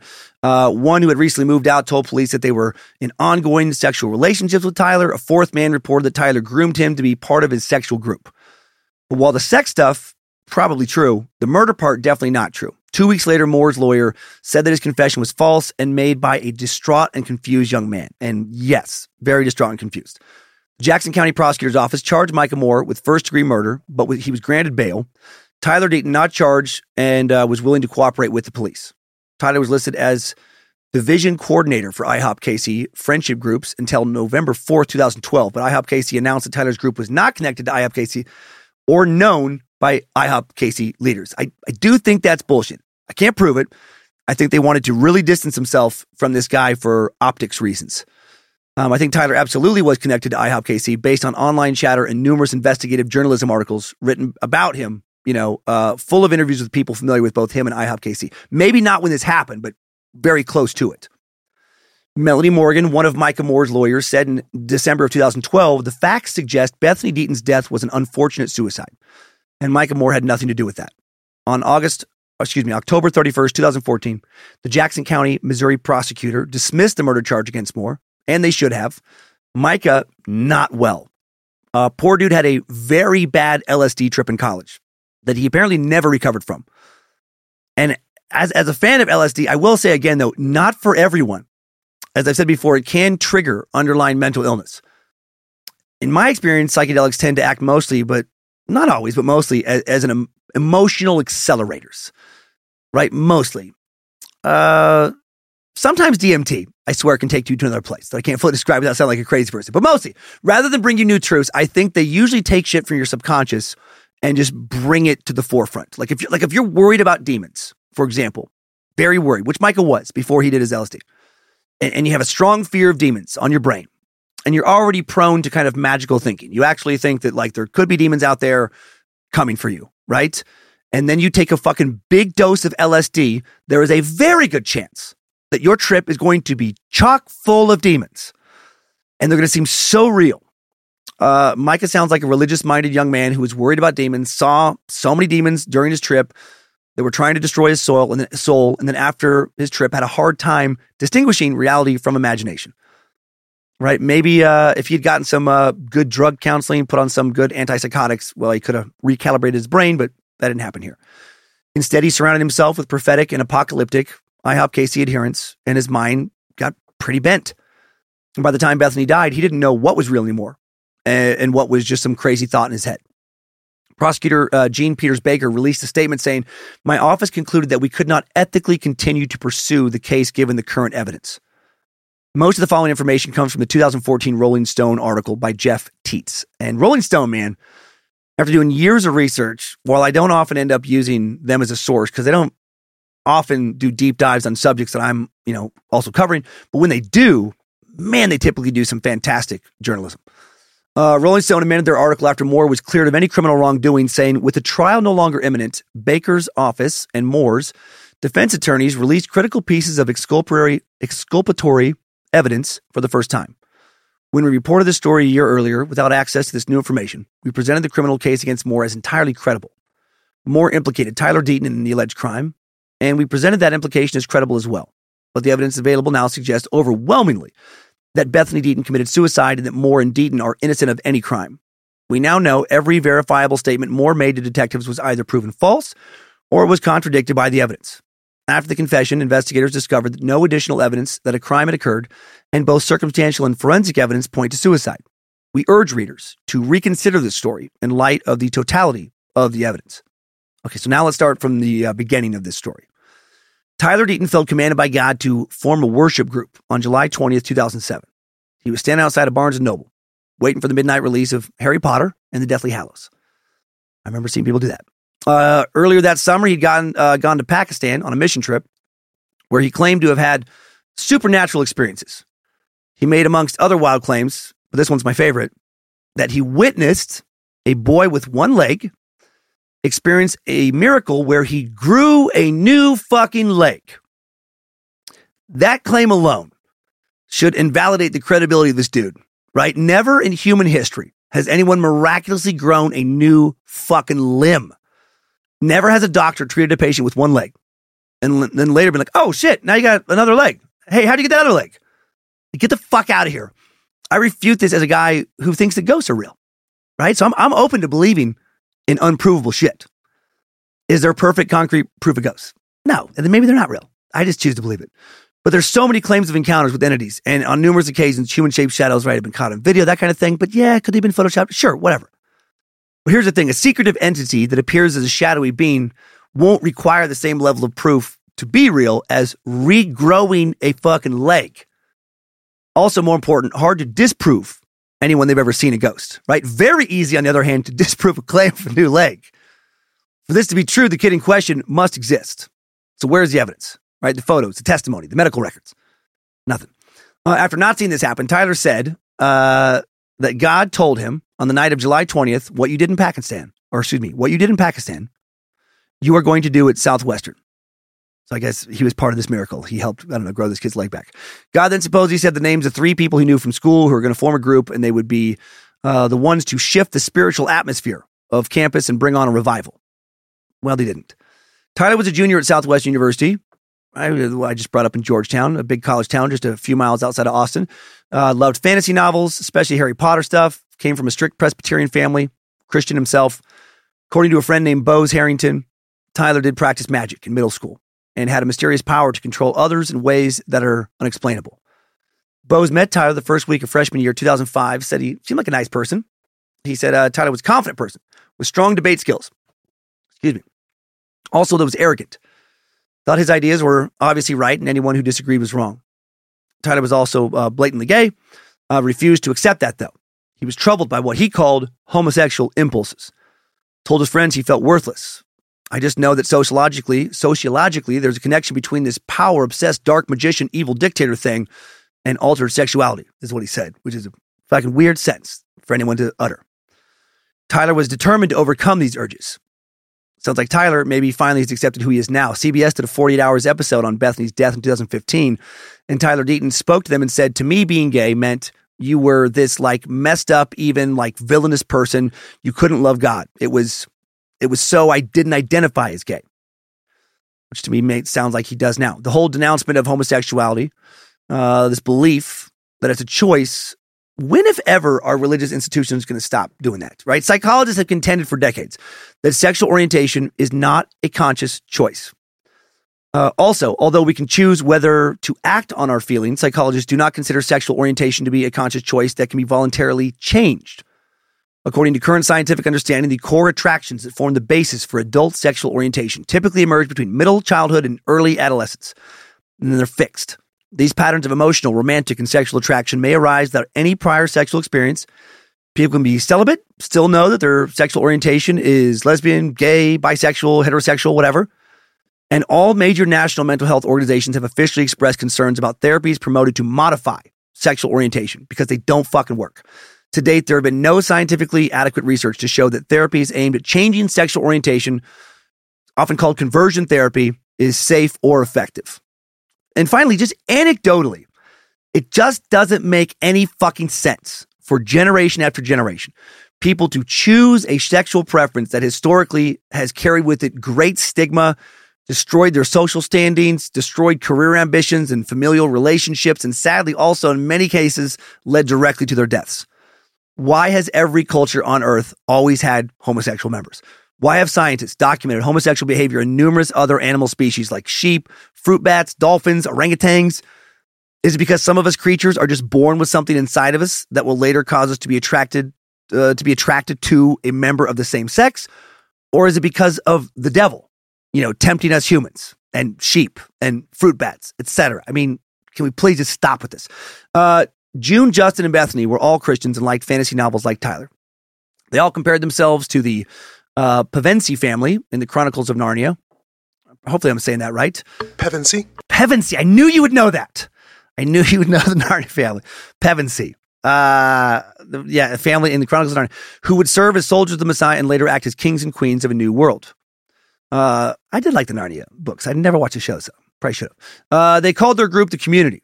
and they spent hours discussing mostly Harry Potter. I expected it to be Jesus, not Harry Potter. According to Bose Harrington, these discussions took on a religious devotion. The Harry Potter books fueled our sense of being on a divine mission, he said. One of their chief attractions was a sense of belonging to a secret club with exclusive access to knowledge and power. That was the root of our whole ideology. Oh boy. Harry Potter and fantasy fueled Tyler's beliefs that he had powers. And Harrington told Rolling Stone, in the years I was with him, things were constantly happening that I had to struggle away as being the work of the Holy Spirit. Tyler would raise his voice and say, Jesus, and the neighbor's music would immediately stop. He would tell the birds to fly away, and they would. He would place curses on my appliances so they wouldn't work. What the fuck? Sorry. Fuck is going on with curses on appliances? Did any of that really happen? Why would anyone curse an appliance? There's, there's so much crazy in this story. Uh, Bethany was a reserved woman, but she was devoted to Tyler's group. Bethany and her five siblings were raised in a Christian home in Dallas. They were homeschooled. Bethany earned a scholarship to Southwestern. Bethany was a caring person. Her friends loved her. She read Charles Dickens, loved writing, ran a blog. Uh, her dream was to live in a cottage in the woods and work as a writer and professor at a university. She wanted to be married and have kids. Uh, she had prayed for a husband since she was a teen and would even write letters to her future husband, which to me is also a little crazy. Uh, she was attracted to Tyler Deaton, felt like he was the man God wanted her to marry. She knew about his struggles with his sexuality, but felt like God was going to use her to heal Tyler's sexuality.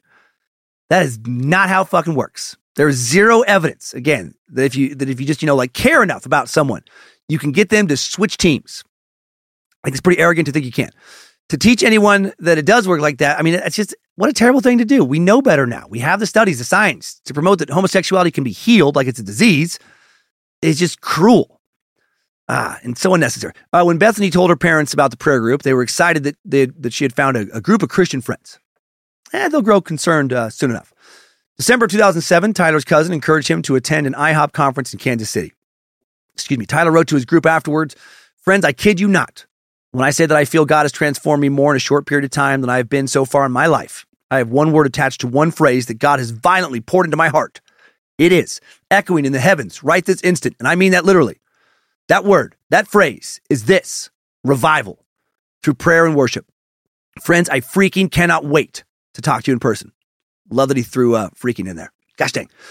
Excuse me. Uh, January 2008, everyone in Deaton's group was devoted to IHOP. They bought books and music, listened to sermons, took trips to NAR conferences. And NAR, if I didn't define it already, I know I think I said it's new apostolic, uh, new apostolist. Oh my gosh, new apostle, apostle, apostolic, apostolic. There we go. My God, today words are harder than usual. Um, it's a modern Christian religious movement that emphasizes experience over scripture, mysticism over doctrine, and modern day apostles over the plain text of the Bible. A- And I'm sure it's pretty easy to see how much crazy can come from all that when you emphasize experience over, you know, uh, at least a, a book everyone can agree to read. It- it's a movement encouraging you to listen to the voices inside your head somewhat, you know, but then also filter those voices through the lens of Christianity.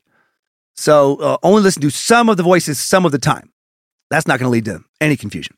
Uh, Tyler Deaton was most inspired by The Final Quest by Rick Joyner, an NAR leader. Joyner claims he wrote this book in a trance state, a book about a final battle, again, between good and evil.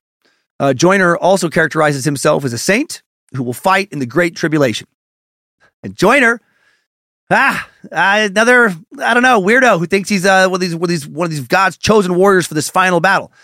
When in, in my eyes, he's a half-assed hack of an author who couldn't sell a book if he didn't have the purchasing base of uh, doomsday obsessed, uh, you know, people to sell to. This dude has gotten in trouble with the IRS over using his tax exempt status to try and hide millions and millions of dollars being spent obviously non-religious ways, like on a private fucking airport for him and his rich friends. He has supported and publicly defended faith healers who not only have claimed to heal the sick, but who have claimed to raise the fucking dead. What are we doing here? That's even crazier than Tyler's claim that he saw a kid get a new leg. No wonder these guys get rich. If you can get followers to believe some of this shit, I mean, there's nothing you can't sell them. In March of 2021, Joyner urged Christians to own weapons to prepare for what he believed will be an inevitable civil war in the U.S. against those who he says stole the 2020 presidential election from Republicans. Joyner's, uh, he's a, he's a real character. Uh, literally all five of his kids have publicly denounced his beliefs to me, he's another egomaniacal narcissist, right? Scaring people over demons and using their fe- fear to make himself millions. Yet another false prophet pretending to be one of God's chosen leaders. I, I hope I never get so jaded that I fail to be outraged by manipulative people like Rick Joyner preying on people who are just craving a closer connection to God. Tyler was obsessed, believed that, like Joyner, he too had been ordered by God to train a spiritual army. Tyler thought he had supernatural powers and the authority to bring God's judgment to anyone who went against him. All right, here we go. Bethany encouraged her friend Micah Moore to join this uh, group with Tyler. They met in English class in fall of 2007, hit it off immediately. In the past, as I mentioned, Moore had uh, taken too much acid, hallucinated a great battle between angels and demons over his soul that he was still worried about, still questioning reality. Uh, Moore was described as a thoughtful and melancholic young man, pleasant person, musician, seemed like he was looking for answers in life. Uh, Moore believed that he was under attack constantly from demons, and the group would pray over him, which would make him feel safe. Moore quickly became devoted to the group, often said things like, God is so pure and we are so sinful that the only way we can ever go near him is because of Jesus. Without Jesus, God can't even look at us. I bet the other members of the group were like, yeah, no, totally, Micah. Mm-hmm. And then probably try to, like, you know, segue into something else. Uh, a lot of great thinking going on here. This is all very healthy. Moore believed that Tyler Deaton had special gifts or powers. Tyler told CBS that he became friends with Micah because they were both musicians. All the group members felt like Tyler had a special connection with God as he constantly talked about having, and they wanted that connection too. So they tried to get close to him to help get closer to God. IHOP members believe that God gave Mike Bickle prophetic gifts, but IHOP leaders cannot limit their congregation's gifts, right? If someone were to go up to Mike Bickle and say that they were also an apostle or prophet, he would likely believe them or at least publicly claim to. So Tyler was not challenged by anyone in the group. Everyone believed he was an end times apostle because he said he was.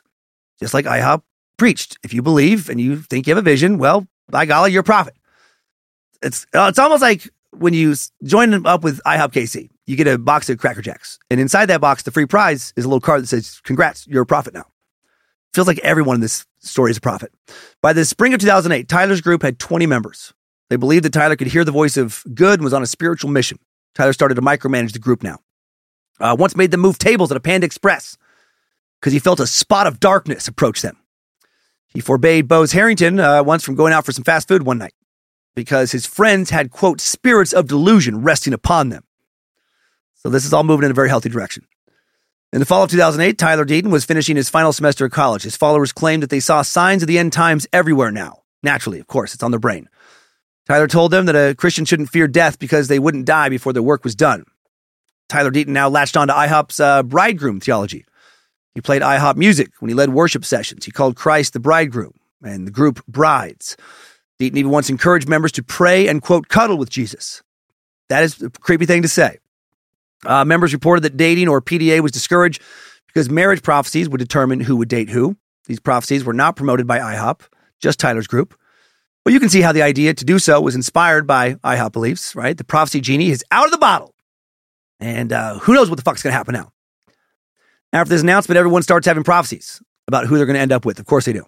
The recipient of a prophecy will tell Tyler, other group members, but not the person that they're supposed to marry. Tyler will then pray about it and decide what to do next. I guess his new prophecy would like counteract their prophecy in some cases. He liked to uh, match up people who uh, didn't like each other. He like be I don't know. He thought they would focus more on God if he did that. Right? Don't want God getting jealous over how much they loved each other. God needs to be first and foremost because I guess he's an insecure schoolgirl. Uh, one former member said that Deaton got involved in every relationship, forced to break up if he felt couples were spiritually unready or idolized their partners over God. This is so ridiculous. Flirting was punished by isolating a member from the opposite sex for a week or more. Tyler did not date anyone, which made the women more attracted to him. Uh, only those in the inner circle knew about his true sexuality. Bethany was one of the first to have a, a marriage prophecy. It was about Tyler, and then Tyler told a friend it will never happen. Bethany was devastated, but refused to give up. She knew that the devil was making Tyler crave cock. And she knew she could lure him back to the path of heaven with her magic Jesus pussy or something like that. Uh, she came back to school in fall of 2008 and accepted that it may take longer to heal Tyler than she thought. Damn that sexy devil cock. She began thinking about attending nursing school instead of going with Tyler to, to IHOP. Tyler, meanwhile, has started encouraging platonic affection among men, saying that society had conditioned men to resist it. He said that male group members should hug, cuddle, and massage each other. of course he did. It's a sin to suck another dude's dick, but it's not a sin to snuggle up against that dick. That's brotherly love. Tyler people, uh, Tyler uh, um, told people who were uncomfortable with all this that they had walls in their hearts and that they weren't fully experiencing God's love. God fucking loves guys to have cuddle fest, dipshits. Do you want to be a little spoon, or do you want to be one of Satan's minions? Uh, Deaton encouraged two men to cuddle on the floor while other men would dogpile on top of them. Most of the men thought this was weird, but you know, not in a sexual way. Yeah, it is fucking weird. Tyler spent hours cuddling with group member Justin. Justin was not comfortable with this. what the fuck is happening here? Probably didn't like Tyler's big spoon always, you know, coming at him with a boner. Uh, Deaton began reaching out to other gay Christians now. He described his homosexuality as a hurt in his heart. One day he said he saw two black triangles appear on his palms with demonic signatures that were only visible to him. All right. He's sounding more and more mentally stable as we go. In November 2007, his group began praying over him, and then these triangles that no one else could see also disappeared to him. And he thought that was proof of his deliverance. My God. Uh, and of course, things are getting this weird, right? These people think they can talk to God, that they're God's chosen warriors, preparing for an apocalyptic battle. There's demons everywhere. Does anything really good come from constantly thinking thoughts like these? Towards the end of fall 2008, things change. Group members become confrontational, start speaking about the Great Tribulation with their classmates at Southwestern. At the end of November, Harrington contradicts Deaton during the car ride. That doesn't go well. Tyler gets so angry he leaves the car, and then the driver tells Harrington that Tyler is an apostle. He's the apostle of Southwestern, and you need to do whatever he tells you to. Yikes. Uh, when some group members participate in a comedy skit on campus, Deaton finds out, tells them they've committed blasphemy, and orders them to repent in the chapel. Can you imagine if you're hearing about that in college? What gossip? Wait, Tyler did what? He, he put them in timeout in the chapel for doing a comedy sketch? Are you serious? They listened? What are they in a cult? Yeah, they kind of are now. Uh, one day, Tyler played Bethany, uh, I Want It All from High School Musical 3. A few weeks later, Bethany, maybe inspired by that song, sat down with him and told him how she felt about him. And Tyler said he was overwhelmed by the radiant purity of her love. Now Bethany began to lean back, lean back towards IHOP instead of nursing school. She thinks that her Jesus pussy might have enough magic in it after all. It won't. Uh, in November, Micah Moore claims that God spoke to him while he was praying in the shower now. Received news that there would soon be a tragedy at the school and only true believers would have peace. Few days after Moore tells the group this, four more members have confirming visions. Bose uh, Harrington predicts that a tragedy will happen on December 4th or 5th. Well, it didn't. But, uh, no, I'm sorry, actually, it did. It was, uh, something did happen. It did happen on the 4th. Like, sorry. December 3rd, there was a massive dark cloud over Highway 29 bordering the campus, and the group met with Deaton, talked about the cloud, felt like God is about to cast judgment on Southwestern. And then the next day, December 4th, a student is crossing the stretch of Highway 29, uh, hit by a car and killed. Rob Atkinson, uh, who was a supporter of interfaith dialogues, who the group was familiar with. Deaton was not a supporter of interfaith dialogues and believed uh, that this group were harbingers of the Antichrist. The group was convinced that this was God's wrath, and their prayers directly led to Atkinson's death. They were not horrified, they were, quote, gleeful. Yeah, they did it right? These are people who cannot wait for Killer Christ to come down and start hacking the fuck out of everyone with a sword. So of course they're excited uh, to see this guy die. Atkinson just the, just the first body to fall. Let there be so much more blood. Uh, poor Atkinson seems like he was a, a better kid than Tyler and his cronies, right? He was just trying to get people to talk to each other. Also, I'm not impressed by their prophecy maybe seeming to come true here because we're not hearing about all the other prophecies that didn't come to pass. I'm sure there was so many. Uh, following Atkinson's death, Tyler proposes a plan. After graduation, they should all travel to Egypt. They'll pray to God there, and God will unleash his fucking wrath on all unholy things. It'll be a large scale recreation of what just happened at Southwestern. I love that one person happens to get hit by a car and they're like, we did it. We did it. Now we got to fucking focus. Go to Egypt and kill everyone.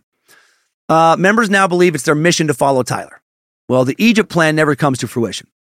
Not that anything would have happened if it did. I mean, these people are idiots. These people, they're fucking Harry Potter nerds who think that they're magicians mixed with doomsday theology warriors. Uh, in early 2009, Tyler and Bethany moved to Grandview for IHOP's six month One Thing internship, pro- internship program. This internship is designed to teach them to abandon themselves to Jesus and equip them for a life of prayer. Over the next two years, other group members graduate and move to Grandview. Micah Moore doesn't arrive until the summer of 2011.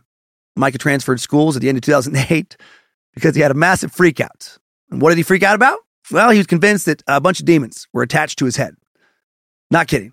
He, he transferred from Southwestern University to the University of Texas for that exact reason. That's a fucking weird thing to believe. To think that A, you have demons attached to your head, and B, that transferring to another school will get rid of them. Like, I doubt he told anyone at the University of Texas that that's why he was transferring. Well, I, I got to get away from Southwestern's campus. I mean, listen, listen, when I originally applied to go there, I had no idea that they'd have so many demons waiting to attach themselves to my freaking head. How, how is anyone supposed to get studying it done with all the demons around? Uh, you ever tried to pass a calculus 3 final with six demons hanging off your noggin? It's impossible. Ha! You can't get a passing grade.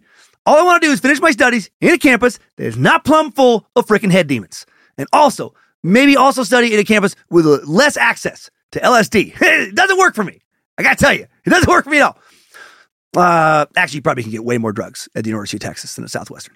Uh, anyway, Micah's mother blamed his prayer group for his breakdown. And I'm sure they didn't help. But I feel like Micah was kind of fucked wherever he was going to go, right? Whoever he hung out with. He just so fragile, so unstable. Uh, Tyler called Micah during his junior year and asked if he was uh, truly happy down in Austin, and then more transferred back to Southwestern for his senior year. Tyler Deaton, other group members drove from IHOP to welcome him back to school. A year later, Moore moved into the house with Tyler and the others in Grandview. While at IHOP, Tyler uh, had another revelation. Of course, he did. He had always thought that being gay was not a choice up until this revelation, but now he believed it was a choice. And he wrote an essay titled Good News and Why Homosexuality is a Sin an answer that makes it conquerable and non unique. Oh boy. He wrote, Oh, I can tell you, God's abhorrence is so painful to the homosexual that struggles because this is what homosexuals feel. Why is my love condemned? Just because God says no without giving any explanation, why? This is so cruel, so senseless, so unfair. I can't, I can't even imagine liking heterosexuality. It's disgusting, even though I want to be like that so badly. But how can I change? What's even wrong with this God? Tyler wrote that feeling hopeless about all of this, that is the sinful part, but that the church didn't offer much help to homosexuals. When I heard someone callously say, Why don't they just not be gay? rage would course through my being at the ignorance and insensitivity to the struggle that homosexuals try to endure, the intensity with which they always try to not be gay, at least at first. God, this fucking, this poor dude clearly intellectually understands that he's born gay, but desperately trying so hard to reconcile that with a faith that tells him otherwise at this point. Well, after 10 years of praying for change, Tyler felt helpless. But then at 2 a.m., right, this one night, he said he's wrestling with God, realized that he put his worth in how other men viewed him, which was idolatry. Romans 124 through 37 suggests that idolatry causes homosexuality. Therefore, God gave them over their sinful desires of their hearts to sexual impurity for the degrading of their bodies with one another. They exchanged the truth about God for a lie and worshiped and served created served created things rather than the Creator, who is forever praised. Amen. Because of this, God gave them over to shameful lusts. Even their women exchanged natural sexual relations for unnatural ones. In the same way, the men also abandoned natural relations with women and were inflamed with lust for one another. Men committed shameful acts with other men and received in themselves the due penalty for their error. Well, Tyler repented now for his idolatry, and he felt joy surge through him. Uh, doing some real convoluted mental gymnastics here to try and change something he knows he can't change. Uh, a few weeks later, he sees Bethany in the prayer room and feels affection for her, saying, I was experiencing real passionate, sexual, knock me off my feet, pure and glorious attractions for the most beautiful woman alive. Does this seem like a bunch of bullshit that doesn't make any sense and that Tyler is for sure still gay because this is nonsense? It does, doesn't it? Uh, Tyler's delusion here helps lead directly to Bethany's suicide. He is not attracted to her. He is full of shit and he's playing a very dangerous game. Uh, Tyler asked Bethany out in the summer of 2009 after they finished their internships. He told her he was going to pursue her until they got married. Bethany was overjoyed because it's been her dream for years. She wanted to marry Tyler and have a son named Samuel. Later in the summer of 2009, more members moved to Grandview into the men and women's houses, and they noticed that Tyler and Bethany's relationship seemed forced, awkward. The two only went on a date every Thursday from 6 to 9 and baked bread on Friday evenings. Deaton discouraged physical affection of any kind uh, Tyler and Bethany did not kiss until their engagement. Uh, of course, he didn't because he is gay, right? He is not attracted to her. He wants dick, and he's fucking up his life and hers by pretending he doesn't. Uh, in 2010, Tyler got the group together for a leaders conference where they all shared their vision of the future. Bethany seemed overwhelmed when it was her turn, said that sometimes all she wanted was to live with Tyler and have a baby. And he said in response to that that she was selfish and put her desires above the group and had Bethany apologize. How, how dare she really love someone and want a baby with him? Tyler became more controlling now with his group. He wrote up strict chore and worship schedules. He told people to reduce contact with their families if it seemed like they didn't uh, approve of the group. He's also going to IHOP KC prayer room, you know, pretty often, continually studying their beliefs, inspired by Bickle's creation. In early 2010, Tyler told the group that God wanted him to quit his job as a part time math tutor now and devote himself to the ministry. They would have to pool their earnings together to make this happen. Many of the group members had dreams of working or attending grad school, but Tyler preached in line with IHOP KC beliefs, in line with the teachings of Bickle, that the end times were near. Right? And nothing was more important than worship. The, gr- the group delivered pizzas, sold things like makeup and paint to make ends meet. Bethany was one of the few exceptions because she entered an accelerated nursing program in 2011. Once a week, they held accountability meetings in their houses about their sins. A man told the other men that he felt desire towards a woman, Tyler would embarrass them by telling the women. He did things like this on purpose to strain relationships, uh, but forced communal activities. so weird, all this. In fall of 2010, Tyler ordered Harrington to be shunned for eight months uh, for judgmentalism, self isolation via creativity, and unwillingness to reform. All right. Harrington was a more skeptical member of the group and suggested that Tyler was not cured of his homosexuality. So that's why Tyler's furious. Harrington did not move out, but was ignored by the other members of the house. In May of 2011, IHOP leaders learned about this shunning and they were not happy about it. Didn't like how much control Tyler was exerting over his group. They released a statement that said Mr. Deaton uh, has led his religious. Oh, wait. They later released a statement that said Mr. Deaton led his religious group entirely independently from IHOP. An IHOP KC leader spoke with Tyler in the summer, and Harrington was welcome back, though. Summer of 2011, Tyler Deaton now began prepping the group for the end times. They stockpiled food, met with a man who claimed to be an ex soldier. Oh my God, practiced dodging bullets, wrestling, and other combat moves. Uh, Deaton said that if they moved uh, to the Middle East, they could use this training to fight off Muslim extremists. All right, Harry Potter guy, calm down. Uh, so much wasted energy. These fuckers could have been preparing for the back three quarters of their lives right? Could have been chasing real world dreams and giving themselves uh, chances at building financial security and maybe being able to retire one day. Instead, they're uh, throwing away futures they don't think they have to indulge in some fucking doomsday dystopian cosplay. Uh, at the end of summer 2011, Deaton knew that Micah Moore was coming to Grandview, so he rearranged roommates into the men's house, assigned a man named Evan to room with Micah. Evan was gay, and Tyler promised him that he would liberate him. All right. Justin shared a room in the basement with Tyler. Tyler said that this was necessary because rooming with Justin would allow him to experience what it's like to be intimate with a guy in preparation for being intimate with Bethany. That's okay. That's a new one. No, I'm not gay. I'm not sticking my wiener in his butthole in a gay way. I am practicing. I am doing some butthole practice. So I will have my vagina thrusts mastered in time for my wedding night, obviously. How am I supposed to make a nice Christian uh, baby? if I don't fuck a guy in his butthole first. Come on. Uh, one morning uh, that summer, uh, the group was going on a hiking trip, and Harrington noticed that Tyler looked tired and asked why. And Tyler confessed that he had only had 20 minutes of sleep the night before because he had been doing so much quote unquote therapy with Evan. he said they engaged, I'm not making this up, they engaged in spiritual wrestling, which meant lying together in bed naked and that led to massive healing for Evan and a, breakthrough in his masculinity. Oh, uh huh. What? Sodomy? I don't know. We weren't doing that. Listen, sometimes when you spiritually wrestle for Jesus, naked with another man, you end up getting rid of some of your sin by shooting it into his butthole or mouth.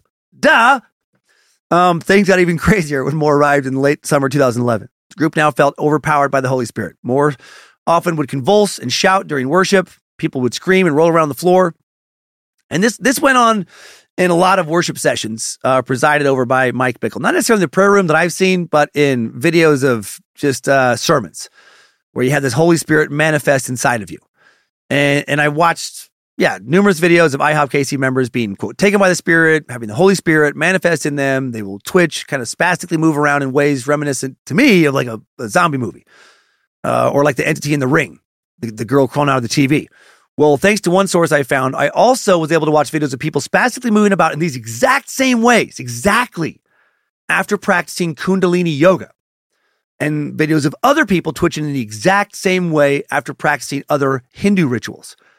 Here is the problem with letting the feeling of something convince you that a particular theology is true. There is evidence that people practicing variations of worship within multiple different faiths all achieve the same feelings of mystical euphoria slash ecstasy.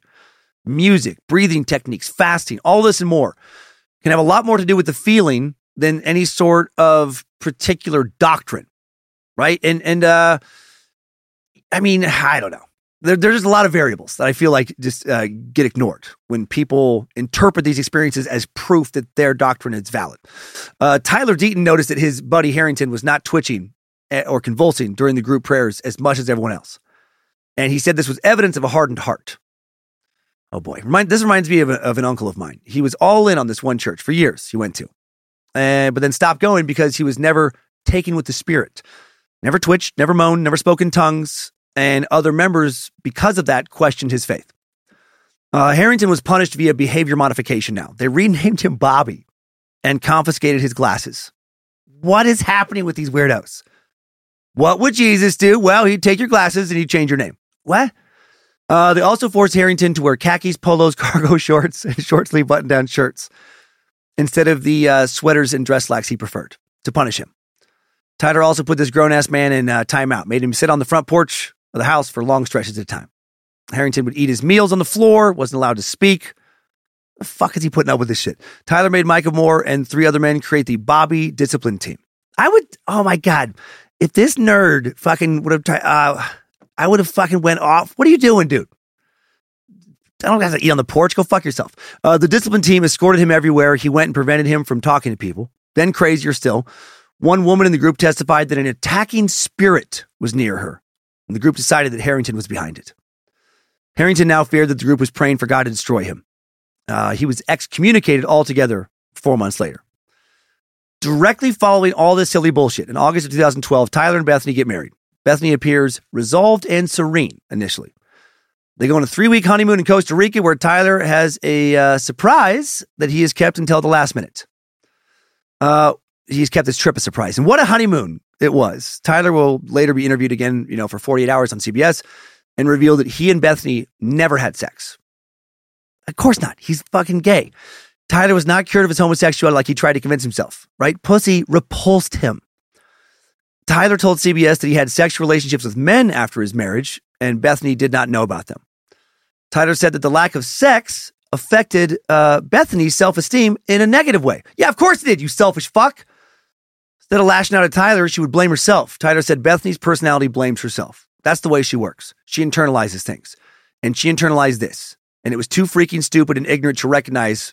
And oh, excuse me. And I was too freaking stupid and ignorant to recognize what was going on. You recognize what was going on, you fucking dick. You used her to be your beard. You were selfish. When Bethany came back from the honeymoon, she was confused and uneasy. She quickly moved into the basement of the men's house with Tyler, but then just two weeks later, already began spending most of her time in the women's house, including at night. She would tell the women, I just need a little space, or, you know, I just feel too controlled. And she seemed very depressed. And of course, she is depressed, right? Her, this guy she has adored for years and now married still won't fuck her. No, she's never going to have a son. Ah, man. Uh, meanwhile, according to Deaton's roommates, he was pursuing sexual relationships with three men in the group at this time. Six weeks into the marriage, Bethany becomes extremely depressed tells her friends, if something doesn't change, I don't know what's going to happen. According to Tyler, she got more and more depressed and upset, started saying things like, My soul is ruined. I'm just going to go to hell now. I'm going to hell. Bethany became more and more despondent. Tyler said that she uh, that he had done everything he could do to show her that God loved her. Dude, you're supposed to fuck her, is what you're supposed to do as, as the husband. And the group should ignore her self criticisms. This made Bethany feel more isolated. Bethany's friends now worry she's suicidal. Week before she dies, Tyler finds her with a cup of windshield wiper fluid. Takes it from her, calls the police. Bethany tells the responding officer it was easier to die than to change, and she is hospitalized. She tells doctors that she needs to commit suicide because she's damned and cannot be saved. She's released anyway, though. On October 25th, 2012, Tyler argued against her release, said she was still suicidal. Nurse asked Bethany if she would attempt suicide, and she responded, Well, it could come to that. But still, she was discharged. Bethany's parents uh, didn't know this was happening. They didn't know she was admitted to the hospital. Tyler says he didn't tell them because she didn't want them to know, which probably is true. Tyler claims he didn't think Bethany was truly suicidal, thought it was all, all an act, or is that just what he says now? October 29, 2012, Tyler holds a prayer session, says the group has to choose between the community or their selfishness. Bethany appears upset by this sermon, feels it's directed at her. She sits on the floor, curls up into a ball, starts crying. Tyler gets angry, feels like he doesn't know what else to do. Well, what you do is you annul the marriage, you selfish prick. You tell her that you're fucking gay. The next day, on the 30th, uh, Bethany goes to work. 12 hours later, she's found dead in the van. After Bethany's death, uh, uh, the group meets at the women's house, and Tyler holds a service, and motherfucker seemed extremely happy and relieved. In addition to being a closeted homosexual and a deluded believer in magic and prophecies, he may also be a sociopath. Tyler told the group, as some of you know already, I'm a man who is in love with ideas, with crazy paradigms. And when they brought me Bethany's body, at first I cried, but then I laughed because I said to her, Bethany, if you could see you, you would not like the way you look right now. What the fuck is he doing? Then he says, and last night we had worship time together very briefly as a group, and it was wonderful, and it just showed me the Lord's supremacy over this wretched thing we call death. And I thought to myself, what a crazy paradigm. And then I thought Bethany would love my paradigm because she loved me and was so fiercely supportive. And believe me, hundreds of times when I thought I was crazy or heretical. Uh, after Bethany's death, IHOP officials called a meeting to break up Tyler's prayer group. Micah Moore was at the meeting. IHOP told the group that they could uh, be a part of IHOP or they could follow Tyler. They blamed Micah Moore and other group members for Bethany's death. The meeting lasted all night. At one point, it turned into an exorcism with Moore writhing and screaming while IHOP leaders commanded demons to leave his body. Ha! This is not good. Moore then confesses to a bunch of crazy shit that never happened regarding drugging Bethany and sexually assaulting her and killing her because he's severely mentally ill. Deaton later tells CBS that he thinks Moore's confession was part of a psychotic episode. Yeah. When asked if he thought his actions drove Bethany to kill herself, he said, I think that's probably a little too strong, just because I think there's a lot of things that come together to produce that. But I do feel like I have real responsibility for what happened. Bethany deserved a straight husband, and she she got a gay one. And she shouldn't have had to experience that. Well, I'm glad I can say that now. Excuse me. Too late for Bethany, obviously, but uh, maybe his story can help others avoid the same fate. Uh, since all this was made public, Tyler Deaton has kept a low profile and refused to speak publicly. He allegedly tried to uh, contact former members, didn't receive a response. Tyler supposedly got a job teaching pre calculus at a high school near Dallas, but when his students Googled him, found out uh, who he was, he was placed on leave and ended up moving in with his parents. So much for the magical prophet. And now let's reconnect with the overall IHOP KC timeline, which we're almost through. Uh, June 10th, 2013, IHOP KC dedicates their All Nations Prayer Room. The room is active 85 hours a week in nine languages Spanish, Korean, Chinese, Russian, Arabic, Farsi, Portuguese, French, and German. That live stream started in December 2013. Uh, June 18th, 2016, IHOP KC partners with Youth with a Mission to help raise a million intercessors. Build that army for Killer Christ. September 11th, 2016, IHOP launches the Center for Biblical End Time Studies, a three year program of 150 Bible chapters about the end times. Just got to keep doubling down on doomsday. All right. Ruin more people's lives. Digging for that uh, fool's gold. Uh, September 19th, 2019, IHOP KC celebrates their 20 year anniversary, and the band keeps playing and praying. And that takes us out of our timeline. Good job, soldier. You made it back. Barely.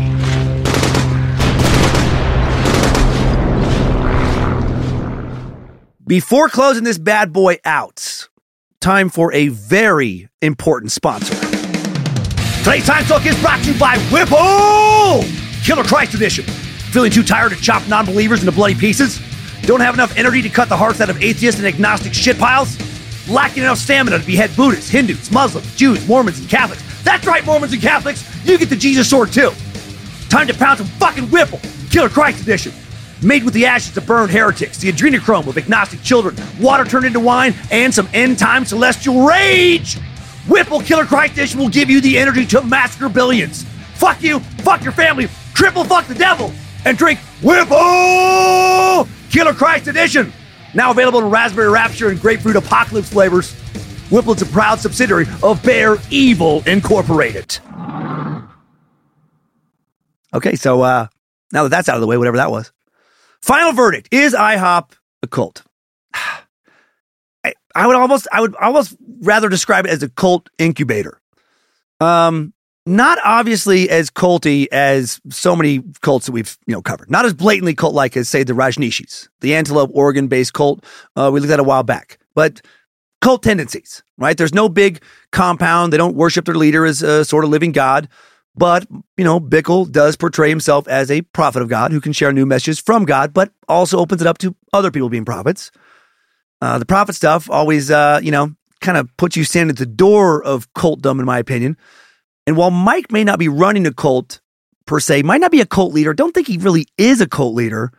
With his leanings on end times, you know, his his, his leaning on modern prophecy, I, I just think he's created an atmosphere for cults to gestate, for people like Tyler Deaton to branch out and create little cults. Again, it's like he has this cult incubator where people in his organization can end up being treated like cult members by those who think that God has deemed them to lead the charge into some final battle.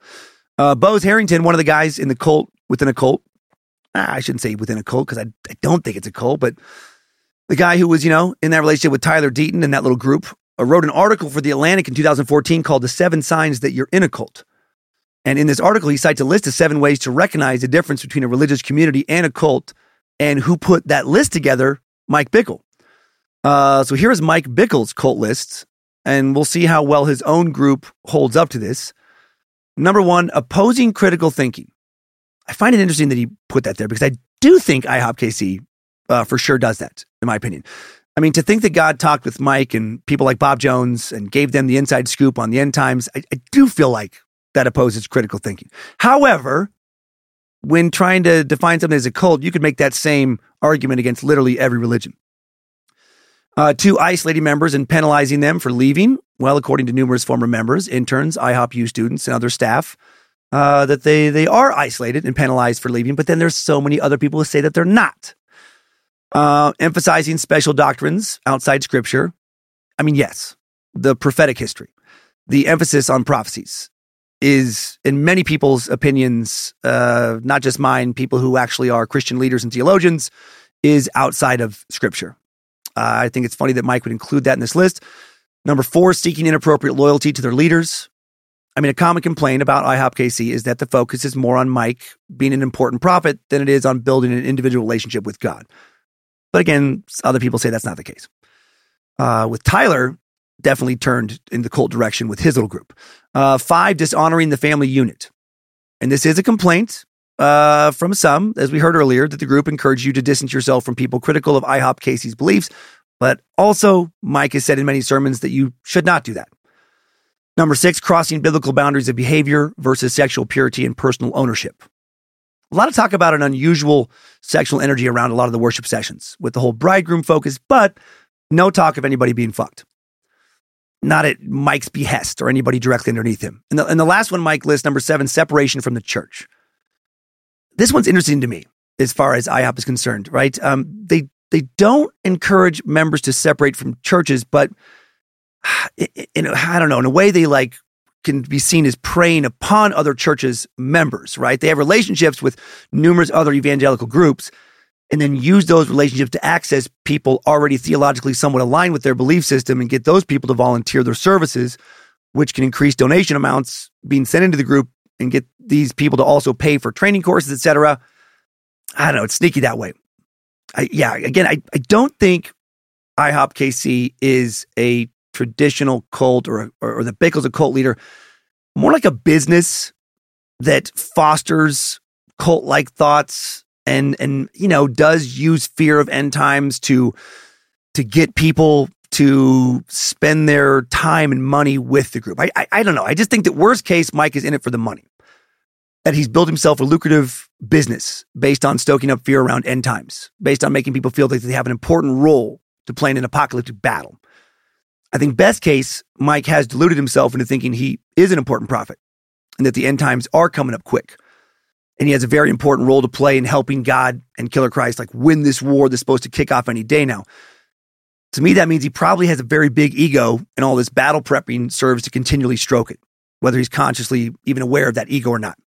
Either way, the end result, like with, you know, actual cults, I do think is negative more than positive right? Anyone who sells their future short, who doesn't adequately prepare for their future because they have let Bickle's messages or someone else's messages similar to Bickle's convince them that the end times are coming quick are being directly hurt, right?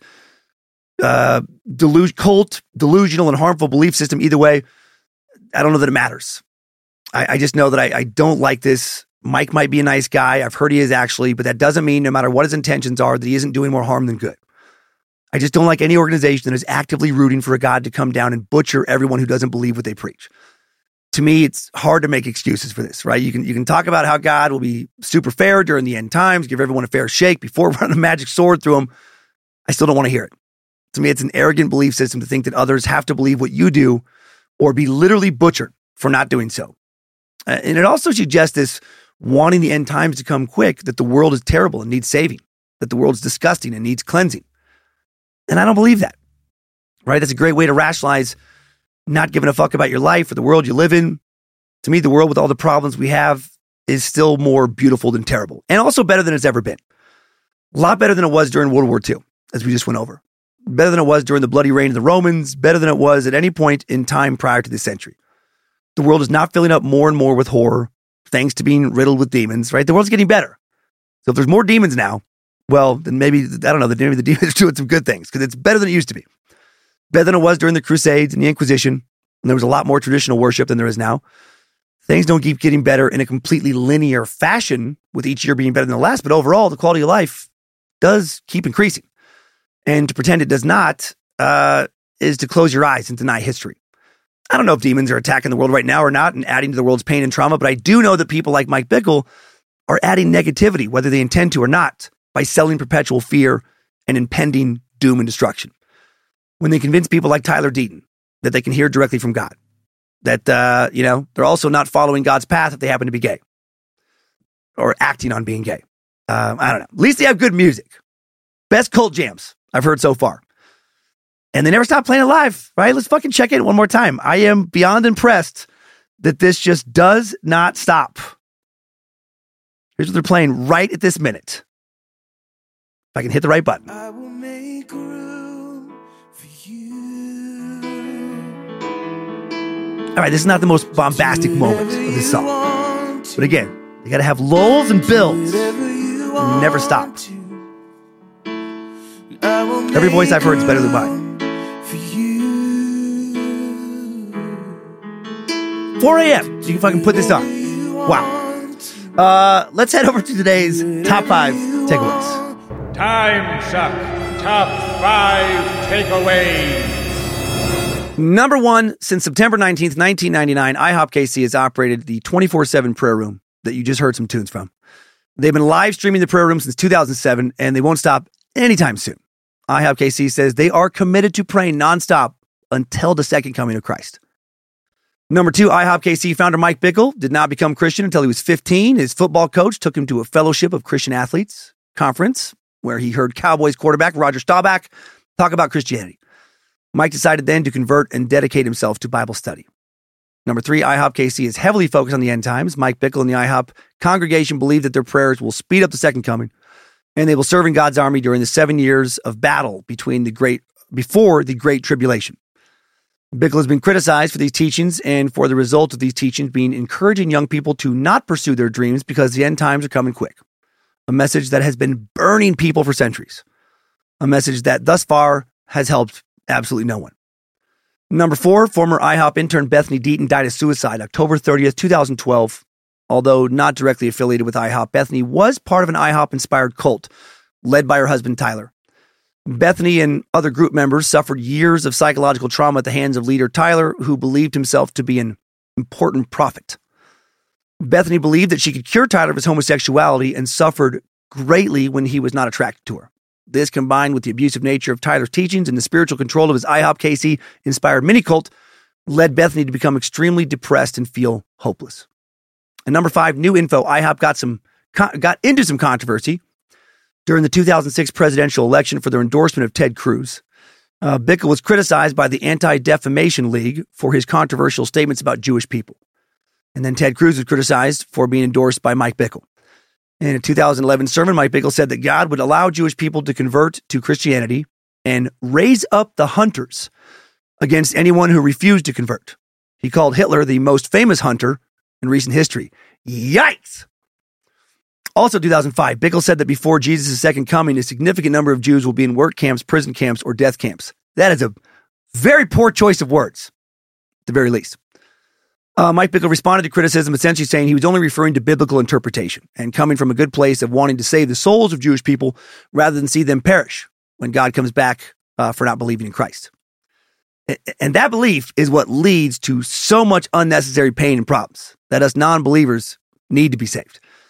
And then the call to save us leads inevitably to seeing us as being in league with evil forces when we reject salvation, which then leads to harmful conspiracies filled with adrenochrome and a secret cabal of Jewish Illuminati Satanist types, QAnon, you know, rhetoric, etc. And those kind of beliefs can lead to things like the fucking Holocaust. So maybe just shut the fuck up about that, Mike, and about the end times. Maybe just focus on telling your people to be kind, forgiving, loving, for them to lead the best, most fulfilling, loving, contributing to the betterment of society lives they can, that Jesus loves them, and just kind of leave it at that. If, if only our species could do that, right? Then ironically, we would truly be Christ like in the best of ways. To quote Ephesians 4 2, be completely humble and gentle, be patient, bearing with one another in love. As Dan Rhodes, a pastor from Mesquite, Nevada, once wrote before he passed away in 2021, Christ humbled himself when he went to the cross to die for our sins. He is a gentle with everyone. Excuse me, he is gentle with everyone who comes to him, forgiving them. He deals with us patiently and loves us unconditionally. That sounds like a much nicer God than Bickle's, you know, warrior guy who wants to cut all of our fucking heads off if we don't bend the knee to him once the IHOP prayer room have powered him up enough to come down and, you know, fuck shit up. And uh, I think that's it. Time suck. Top five takeaways. All right, the IHOP Colt or Colt incubator has been sucked. We barely talked about pancakes. And I apologize if it was tough to listen to at points. I had a tough time expressing thoughts at points because of the nonstop virus shithole I've been living in the past month. So I, I'm tired of talking about it. Hopefully, next recording, I'll finally be back at full strength, whatever that looks like. Uh, thanks to Queen of Bad Magic, Lindsay Cummins. Thanks to the Suck Ranger for directing and producing today, correcting some of my words. I like that a lot. Uh, thanks to BitElixir for upkeep on the TimeSuck app, the Art Warlock creating the merch at badmagicmerch.com, and for helping run our socials along with the Suck Ranger and a team managed by social media strategist Ryan Handelsman. Thanks to producer Olivia Lee for the initial research this week. Great job, Olivia. And next week, we're going to return, return to some true crime. It's been about two months since we did a tale of a modern serial killer. So next week on TimeSuck, just in time for the holidays, another serial killer, Herbert Richard Baumeister. Herb Baumeister, a man I talked about a while back on Scared to Death, actually. Born on April 7th, 1947, grew up in a normal family, had a fairly normal childhood. As an adolescent, uh, Herb was a uh, weirdo. Excuse me, once put a dead crow on a teacher's desk, thought it would be funny. No one laughed. He was a bit of a loner, never dated anyone uh, in high school, but then in college, he met his wife, Julie. The two would marry, have three kids, but the marriage, not romantic because Herb was not in two vaginas. So here we go again. Uh, Julie often left him alone for long periods of time, and when she was gone, Herb would secretly go to gay bars in downtown Indianapolis and hook up. Also, probably kill a bunch of people. Coincidentally, men started to go missing whenever Herb was in town. Herb Baumeister possibly uh, got away with murder, and a lot of it for over a decade. After all, who would suspect him? Herbert uh, was a, a businessman, uh, husband, father, nice family guy. Uh, but then in 1994, a man came forward to talk about a night with Brian Smart, who lived on a large estate outside the city of Indy. He and Brian engaged in erotic asphyxiation there, and the man suspected that Brian had killed his friend, one of the missing men from Indianapolis. Tony didn't see Brian again until a year later, and then turned his plate number into uh, the police and learned that Brian was actually Herb Baumeister. The police now attempted to interview Herb and search his property, but he and his wife refused. Herb denied everything, told his wife that a disgruntled employee was out to malign him, but the seed had been planted, and she secretly knew he was gay anyway. So she now doubted everything that Herb had ever told her. Less than a year later, after they separated and extreme financial trouble set in, uh, Julie allowed the police to search her property, and they would find over 5,000 bones on Fox Hollow Farm, the Baumeister's property. But that wasn't all. Before police could interrogate her based on the evidence they found on his property, he shot himself in the head. He was then posthumously linked to over a dozen murders that occurred between 1980 and 1990. Victims were strangled and dumped along I 70, which runs from Indiana to Ohio, and some were dumped on his fucking property. So, how did Herb hide all this from his family for so long? Who were the victims of the I 70 strangler and the victims found on Fox Hollow Farm? Also, why did I cover Herb on Scared to Death? Perhaps because this former serial killer's burial ground is now reportedly haunted as fuck. We'll dig into all this and more next week on Time Suck. And right now, time for this week's Time Sucker updates. Get your time sucker updates. Starting off with a message from a wonderful gentleman meat sack, Ted Wagner, guy I met in Louisville through our Discord moderators. And Ted writes, Dan, I'm the guy who gave you the challenge coin in the green room after the 7:30 Saturday show. I think somewhere between the excitement of meeting you after my very first comedy show and the beers I had, I lost the ability to create real sentences.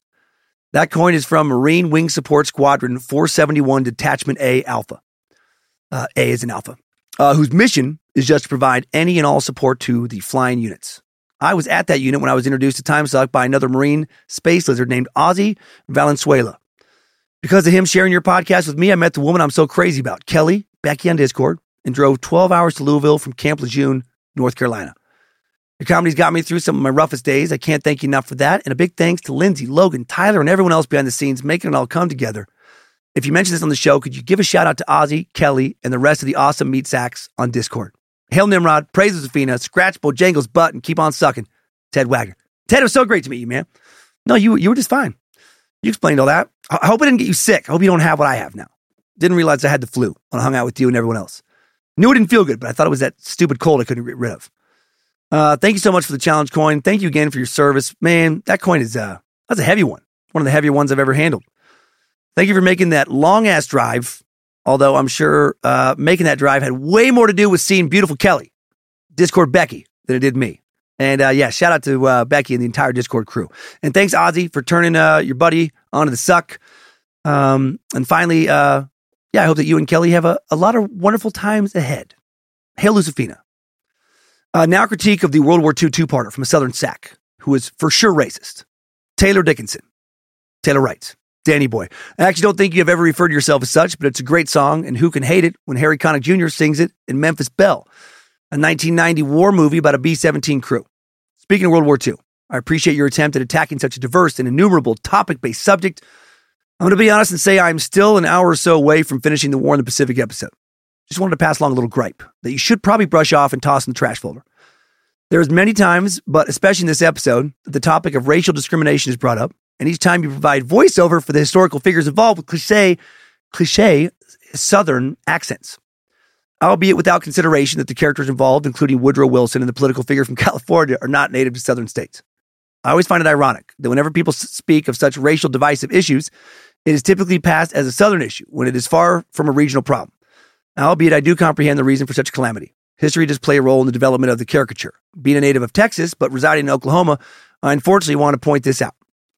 I just want us all to do better when it comes to all divisive issues that bigots reside in all places, regions, with all dialects, language, religions, or non religions, and in all political parties. That is very true. That is very true. Okay, enough of that complaint. I can't thank you enough for the podcast. I started listening begin- at the beginning of COVID and have had enough long runs and road trips to have replayed all episodes and stay updated on most. Got me through the pandemic, a military deployment, and more. Thanks for all you and your team have done. Keep on sucking. With warm regards, Taylor. Taylor, I hear you, man. I really do. Uh, here's the lazy reason I use that voice. It's one of the very few funny voices that I've always been able to do to a job that seems to entertain people. And that's it, laziness. Uh, I am aware I do it, uh, you know, with characters that are not from the South. Uh, and, and you know what? And, and your email is just a good reminder of me uh, uh, working on expanding my comedic characters and not just relying on that cliche. It is funny to do. I will keep doing it in many instances. I do like that voice. It's uh, and to me, it's not even. I don't even think of Southern. It just reads as uh, redneck. Like uh, like David Cross had this old bit about how rednecks around the nation all speak in the same uh, accent. Doesn't matter if you're Texas, Alabama, or Idaho. It sounds very similar. And I've known guys who have always lived in Idaho uh, who have an accent very similar to the rural Southern accent. And growing up, I started modeling that voice after them. So I don't mean to throw shade at the South, but I definitely could work on expanding the types of voices that are exemplary of, you know, racial or racist traits. So thank you for your service as well. And thanks for pointing that out. Yeah. Hail Nimrod, dude. Now, another World War II suck related message from a fucking idiot named Holt Webb who tried to cut his leg off and blame it on me. Holt writes World War II was a bitch, and so are you for making me laugh so hard I snotted myself and almost buried my axe in my leg. Note to self don't split wood when listening to the Space Lizard King. I was listening to you while splitting wood. It was the middle of devastation in Asia, World War II, part two of your World War II series, right after the attack on Pearl Harbor, leading into Roosevelt's famous speech. The drama, the buildup. I was tuned in. I was ready to hear those iconic words that helped convince a nation to get behind a war effort. I set the log on the stump. I lifted my axe over my head and began to swing. I could almost hear Roosevelt's own voice and then clown music. What the fuck? It was that unstoppable, unavoidable burst of laughter that makes you almost lose control over your body. It came out in a blast of snot and spit. It was very cold outside, making me miss the log and the stump and graze the cuff of my pants. I stopped partly in shock of what almost happened and partly because of how funny the situation was. I laughed about it all day. Timing was perfect. You're the best, Dan. I haven't missed an episode or a stand up special, and I spread the suck whenever I can. You're a great success story and a funny, silly fella. And we still, silly fellas, need to know we're not alone. I'm off to cut down that tree and you're not invited. Holt, I love it. I hope you cut down that tree and not off your leg. Thanks for sending this in. Uh, you made me laugh, feel good. You painted a great picture of uh, your misfortune, near misfortune. Glad nothing actually happened. Uh, and you know what? It's always good to have a crazy laugh like that, as long as you don't, you know, axe yourself because of it. Uh, and now to end on absolute genius. This is this is one of the best messages that uh, I've read in a while. It's just uh, this is so funny to me. Uh, Gregory Bufkin figured out how to use Cummins law to his advantage, an intentional Cummins law here. Gregory writes Cummins law used for good. Greetings, O sucker who sucks so powerfully that he pulls a, that that the pull affects the gravitational pull of the planets. O glorious and most fervent sucker, I wanted to write to you and tell you that as with any law of nature, Cummins law be harnessed for good. I apologize for the length of the email. I suffer from any undiagnosed medical con- I suffer from an undiagnosed medical condition called hyperexplainitis. We live in the mountains of western North Carolina. As with many places these days, finding a place to rent is very difficult. We bought our first home back in December, congrats, but needed to put a new roof on, so we rented out the top floor of our two story home to get the money to do so. We had eight interested parties the first day we advertised. One couple was in difficult circumstances and was about to be homeless. They didn't have enough money to pay the deposit, and first months ran up front. And even though we had several families that had the money, I convinced my wife to let this family move in and break up the deposit over the first two months. You're a sweet man. I told her the people have helped us when we were down, and I felt like we should help these folks if we could. So they moved back in in early September. Within the first two weeks, the male tenant tried to fight me over a very small and insignificant matter. I didn't fight him because I'm not a child. Over the next weeks, the relationship continued to deteriorate to the point that we explained we had no desire to interact at all with them. If they paid their rent on time, we didn't even have to speak. Well, everything came to a head October 30th. He got drunk and began intentionally stomping around upstairs, ranting and raving to himself about what a horrible white trash piece of crap I was and how stupid we were and how crappy our house was. My God. And he tried to help this person. We finally had to call the police after he attempted to break down the door that separates the upstairs from downstairs so he could beat my worthless ass, quote unquote. He was arrested for attempting uh, to break it, for attempted breaking and entering with intent to terrorize. We have most of his rant recorded on video, but the police were on the phone with my wife and heard him beating on the door and cussing uh, at me for everything he's worth, so they didn't need it. When we tried to evict them, the most unhelpful magistrate said he could not be evicted because he hadn't been convicted of anything yet, since we hadn't been to court yet. Even though I played the recordings in court and the police statement attested to hearing everything. We later found out this guy has a long legal history of domestic violence, having been convicted in multiple states, as well as a weapons charge and possession distribution of meth. Still, we haven't been able to evict him yet. When we would see them outside, he would do such passive aggressive things as spit in my direction to make the point that he didn't approve of my existence. But then one day, I decided to use that Cummins law to my benefit. I like to work outside in the yard. He likes to sit in the deck and glare at me. So I began replaying old podcasts. I played The Butcher of Rostov, Ed Kemper, Albert Fish, amongst others, and I played them loudly. After hearing about Russians raping and murdering peanut butter, cats' heads on a stick, and oral sex with a decapitated head, he no longer sits outside while I work. As a matter of fact, every time I come outside, he quickly goes inside. If I'm working in front of the house, they shut the door and close the curtains the minute they see me. Cummins Law is a powerful force of nature. I want to encourage your listeners if they have crappy neighbors, coworkers, etc., to know that they too can employ Cummins Law as a method of self-defense. Love the love the podcast. Three out of five stars. Thanks for empowering me to protect myself and my family. Have a happy Thanksgiving and keep on sucking. Gregory, that is such a good message. What a powerful scene you paint there. Sorry you have to deal with such a ridiculous piece of shit, a walking pile of trash that you went out of your way to help. Some people, man. Yeah, sometimes you have to out crazy people in this world. Play a serial killer podcast real loud. Nothing illegal about that. Uh, nothing illegal either about buying a big ass knife and spending way too much time sharpening it while staring at somebody. Nothing illegal about cleaning a shotgun way too much while listening to, say, a YouTube video about someone going on a shotgun rampage. If that's what it takes in a situation like this, so be it. I love seeing bullies get a taste of their own medicine. Seeing somebody try and make other people afraid get scared themselves. So bravo. Hail Nimrod. What is big deal? Maybe neighbor want to wrestle. You're getting my zapples all riled up. And fuck that guy. And thanks for sending in the message, everybody. Next time, suckers. I needed that. We all did. Another Bad Magic Productions podcast is done. Please do not focus on bringing about the end times this week. If you think the world is that terrible, maybe talk to a therapist instead, instead of rooting for the return of Killer Christ. And just keep on sucking.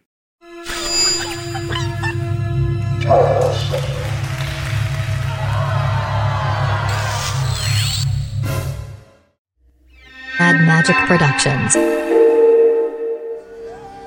Okay. I want to be the first person to air banjo on top of the IHOP KC prayer room. Live feed here. Gotta feel it out.